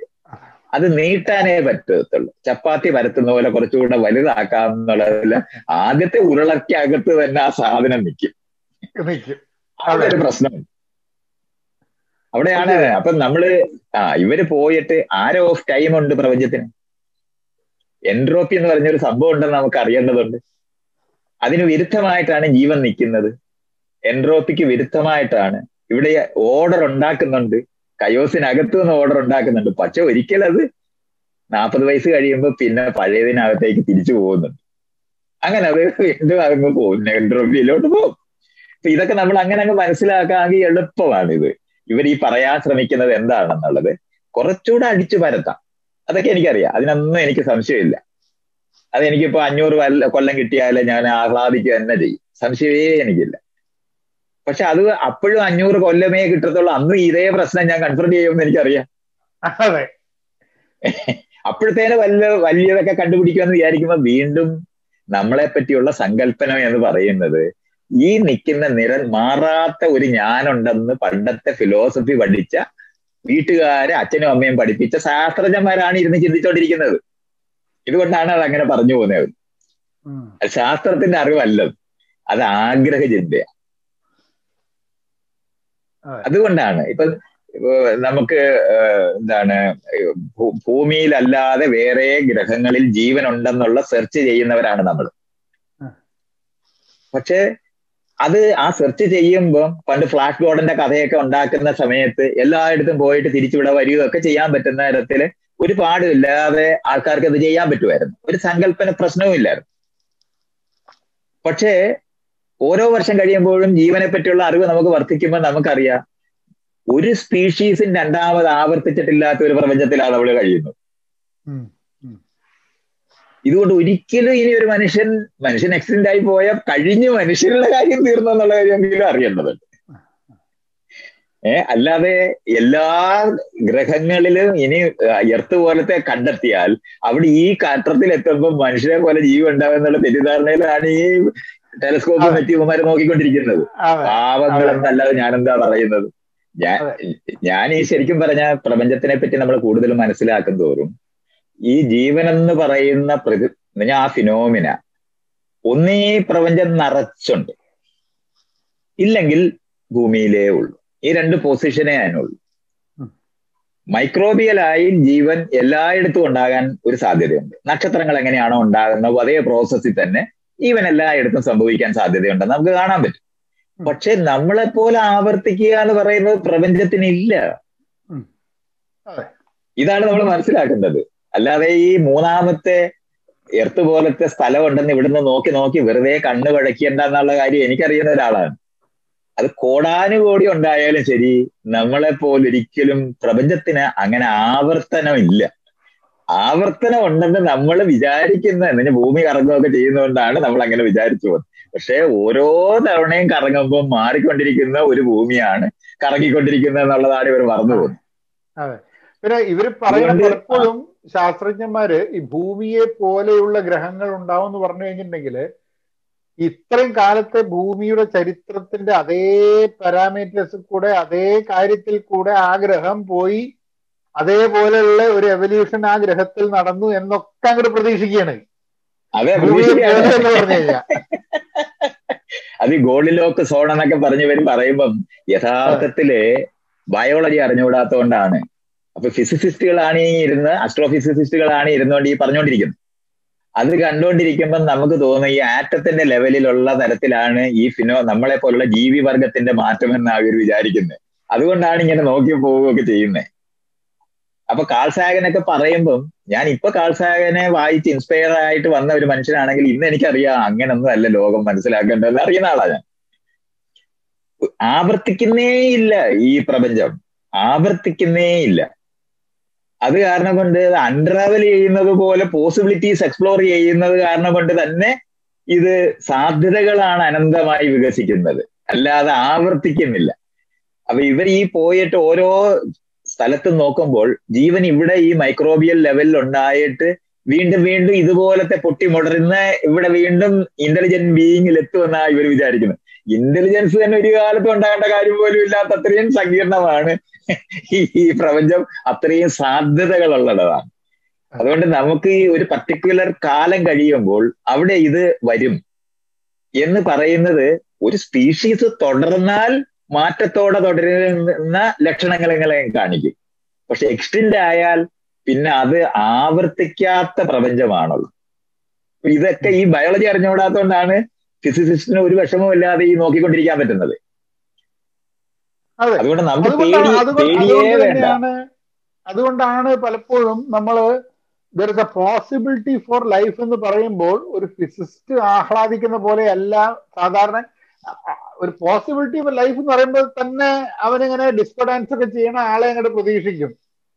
ബാക്കിയുള്ള ഏഹ് ഈ പോസിബിലിറ്റി ഓഫ് ലൈഫ് എന്ന് പറഞ്ഞിട്ടുണ്ടെങ്കിലും നമ്മളുടെ ഒരു സ്റ്റേജിലേക്കും ഉള്ള ഒരു സാധനത്തിന്റെ ആ ഒരു ആ ഒരു ദൂരവും നടന്ന് ഫ്യൂച്ചറിൽ നടന്നു പോകാൻ പറ്റാത്ത ടോട്ടലി ഡിഫറെന്റ് ആയിട്ടുള്ളൊരു ഒരു സിറ്റുവേഷൻ ആണ് എന്നുള്ളത് തന്നെ പലപ്പോഴും ആൾക്കാർ കാണാൻ പറ്റുന്നില്ല എന്നുള്ളതാണ്. അതെ അത് ഇതുകൊണ്ടാണ് ആ അത് റിയാലിറ്റി എന്ന് പറയുന്നത് ഫിസിക്സ് ആണെന്ന് തെറ്റിദ്ധരിക്കുന്നതുകൊണ്ടാണ്. ഞാൻ ഈ പറയുന്നത് പല ഇപ്പൊ കെമിസ്ട്രിയുടെ ലോകം എത്തിക്കഴിയുമ്പോഴത്തേന് ഫിസിക്കലായിട്ടുള്ള പ്രോപ്പർട്ടി അല്ല അതിനകത്തുള്ളത്. എമർജിങ് റിയാലിറ്റികളാണ് ഉള്ളത് കെമിസ്ട്രിയുടെ ലോകത്ത് നിന്ന് ബയോളജിയുടെ ലോകത്തോട്ട് എത്തുമ്പോഴത്തേന് പുതിയ പുതിയ റിയാലിറ്റികളാണുള്ളത് ഇത് ഇങ്ങനെ ഇതിനെ മനസ്സിലാക്കാതെ റിയാലിറ്റി അടിയിലാണെന്ന് പണ്ടത്തെ ഫിലോസഫി ഞാൻ അവർ പഠിപ്പിക്കുമ്പോൾ ഈ അവരുടെ പശുവിനെ കെട്ടാൻ ഒരു കുറ്റി വേണം. അങ്ങനെയാണ് ഈ സത്യം എന്ന് പറഞ്ഞ് കണ്ടുപിടിച്ചത്. അല്ലെങ്കിൽ ഇവർക്ക് ഇത് ഈ മാറിക്കൊണ്ടിരിക്കുന്ന പ്രപഞ്ചം ഗ്രാസ്പ് ചെയ്യാൻ പറ്റത്തില്ല. അതിനുവേണ്ടി ഒരു കാലി ചവിട്ടാൻ ഒരു സ്ഥലത്തിനെയാണ് ഇവർ ഈ സത്യം എന്ന് വിളിക്കുന്നത് നിരന്തരം മാറുന്നതാണ് സത്യം. ഇതാണ് അറിഞ്ഞുകൂടാതെ പോകുന്നത്. അപ്പൊ അൺ വളരെ വലിയ സാധ്യതകളിലേക്കാണ്. അപ്പൊ ജീവൻ ഭൂമി ഗോൾഡിലോക്ക് സോണിലാണെന്ന് ഇവർ പറയുമ്പോൾ ഇവർ മറന്നു പോകുന്നത് വളരെ ഹോസ്റ്റൈലായിട്ട് ഭൂമി ഇരുന്നപ്പോഴാണ് ജീവൻ രൂപപ്പെട്ടത്. അല്ലാതെ ആ ഇന്ന് ട്രാൻസ്ഫോം ചെയ്ത് ഈ കോംപ്ലക്സ് ജീവികൾക്ക് ജീവിക്കാൻ പറ്റാ പറ്റുന്ന തരത്തിൽ മാറ്റിയ ഭൂമി അല്ല ഭൂമി. ഇതൊക്കെയാണ് ഈ മനുഷ്യർക്ക് തീരെ അറിവ് അറിഞ്ഞൂടാതാണ് ഓക്സിജനൊക്കെ ഉണ്ടാക്കിയതാണ് വേറെ ജീവികൾ. അവരുണ്ടാക്കിയ ഓക്സിജനെ ഉപയോഗിക്കുന്ന മനുഷ്യരായി തീർന്ന ജീവികൾ കോംപ്ലക്സ് ആനിമൽസ് മുഴുവൻ ഉണ്ടായത് ഈ പ്രോസസ്സുകൾ ഒന്നും തന്നെ മറ്റൊരു എത്ര നമ്മൾ കണക്ക് കൂട്ടിയാലും ശരി ഇത് അതുപോലെ ആവർത്തിക്കുന്ന ഒരു ഗ്രഹവും ലോകത്തെ ഉണ്ടാകാൻ സാധ്യതയില്ല. ഇതുകൊണ്ട് തന്നെ നമ്മൾ ഈ പറയുന്നത് പോലെയുള്ള നക്ഷത്രങ്ങൾ കണ്ടെത്തി മാത്തമെറ്റിക്കലി കണ്ടെത്തി ജീവൻ അവിടെ ഉണ്ടെന്ന് തെളിയിച്ചാൽ പോലും ആ ജീവൻ ഒന്നും തന്നെയും ഇവിടെ ഉള്ള ബാക്ടീരിയയും വൈറസുമായിട്ട് നമുക്ക് ഇതുവരെ കണക്ട് ചെയ്യാൻ പറ്റുന്നില്ല. പിന്നാണ് നമ്മൾ ഈ വലിയ അന്യഗ്രഹത്തിൽ പോയിട്ട് കണക്ട് ചെയ്യാൻ പറ്റുമെന്ന് വിചാരിക്കുന്നത്. നമുക്ക് ചൈനക്കാരും ഇന്ത്യക്കാരും കൂടെ തമ്മിൽ തമ്മിൽ സ്നേഹത്തിൽ കഴിയാൻ പറ്റുന്നില്ല. പിന്നാണ് ഇനി അന്യ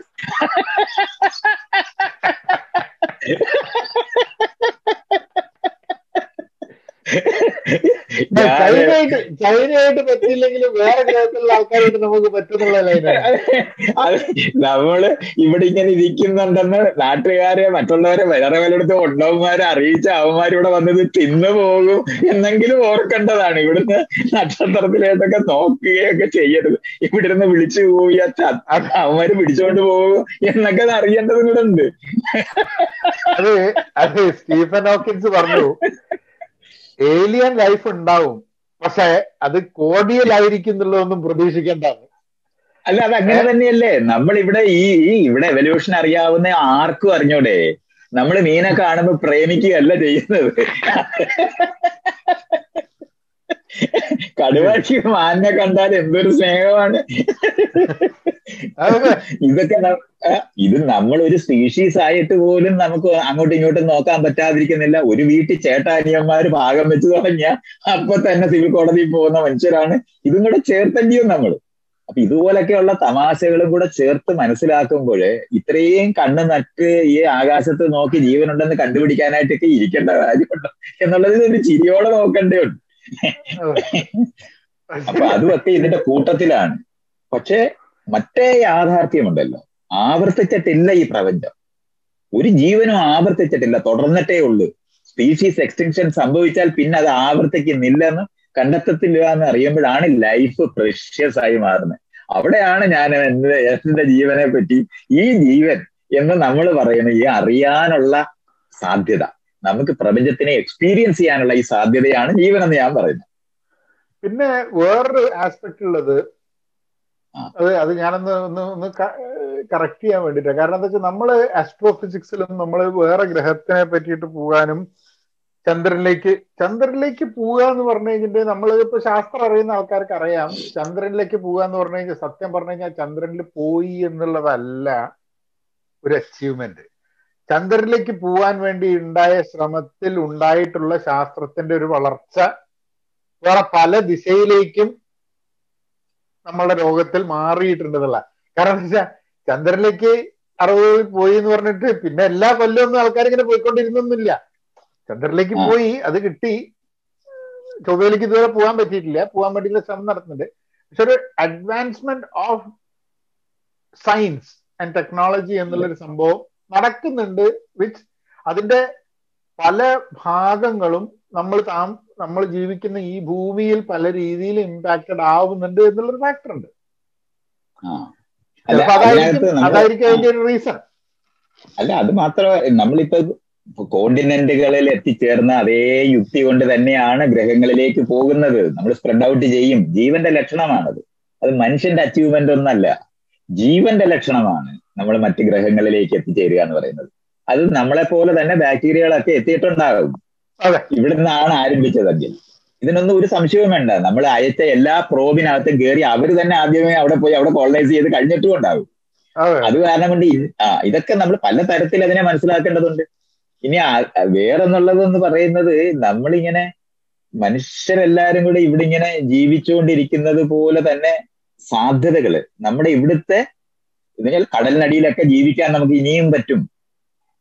ആളുകൾ ഇപ്പൊ എൻവയോൺമെന്റൽ ഇഷ്യൂസ് ഒക്കെ ഇങ്ങനെ പറയുമ്പം എന്തോ ഒരു കറ്റാസ്ട്രോഫി വന്ന് നമ്മളെല്ലാം കൂടെ ചാകാൻ പോവുകയാണെന്ന് പറയുമ്പം നമ്മളിൽ ഒരു പകുതി പേര് ചത്തുപോകും എന്നുള്ള കാര്യത്തിൽ എനിക്ക് സംശയമൊന്നുമില്ല.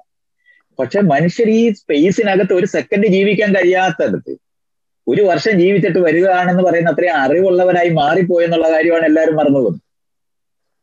ഭൂമിയിൽ ജീവിക്കുക എന്ന് പറയുന്നത് വളരെ എളുപ്പമാണ്.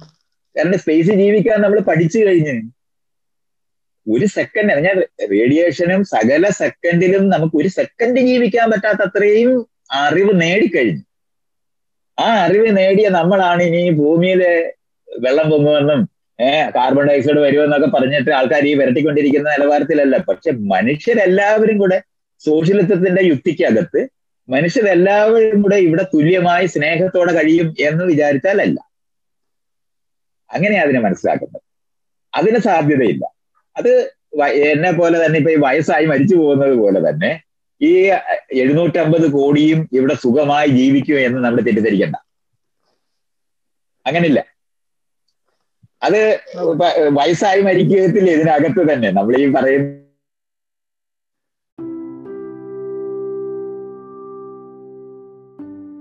എനിക്കറിയാം മുഴുവൻ കേൾക്കുന്ന ആൾക്കാർക്ക് ചെറിയൊരു വിഷമം ഉണ്ടാവും. ഇത് ഇടയിൽ വെച്ച് കട്ടായി പോയി എന്നുള്ളത്. അത് ഞങ്ങൾ കുറേ നേരം സംസാരിച്ച് കുറച്ച് കഴിഞ്ഞപ്പോൾ പിന്നെ പിന്നെ അതങ്ങോട്ട് അത് കട്ടായി പോയി കട്ടായി പോയി കഴിഞ്ഞ് ഞങ്ങൾ വീണ്ടും കണക്ട് ചെയ്യാൻ നോക്കി കണക്ട് ചെയ്തു. പക്ഷേ പിന്നെ അതിന്റെ ആ ഒരു ഫ്ലോ കിട്ടാത്തതുകൊണ്ട് ഇനി വേറൊരു ടോപ്പിക്കായിട്ട് ഇവിടുന്ന് എടുത്തിട്ട് നമുക്ക് വീണ്ടും ചർച്ചയിലേക്ക് കിടക്കാം. അപ്പോൾ ഏതായാലും ഒന്ന് ഒന്നര മണിക്കൂറിന്റെ അടുത്തുണ്ട് ഈ ചർച്ച. അപ്പോൾ നമുക്ക് ഇനിയും വേറെ എന്തെങ്കിലും ഒരു ടോപ്പിക്കൊക്കെ ആയിട്ട് ഇനിയും മൈത്രേനെ നമുക്ക് പോഡ്കാസ്റ്റൊക്കെ ആയിട്ട് വരാം. ഓക്കെ എന്നാൽ പിന്നെ അങ്ങനെയാക്കാം നിങ്ങൾ ഫീഡ്ബാക്ക് ഒക്കെ ഉണ്ടെങ്കിൽ out class at Pahayan dot കോമിലേക്ക് നിങ്ങൾ ഒന്ന് മെസ്സേജ് അയയ്ക്കുക ഓക്കെ റൈറ്റോ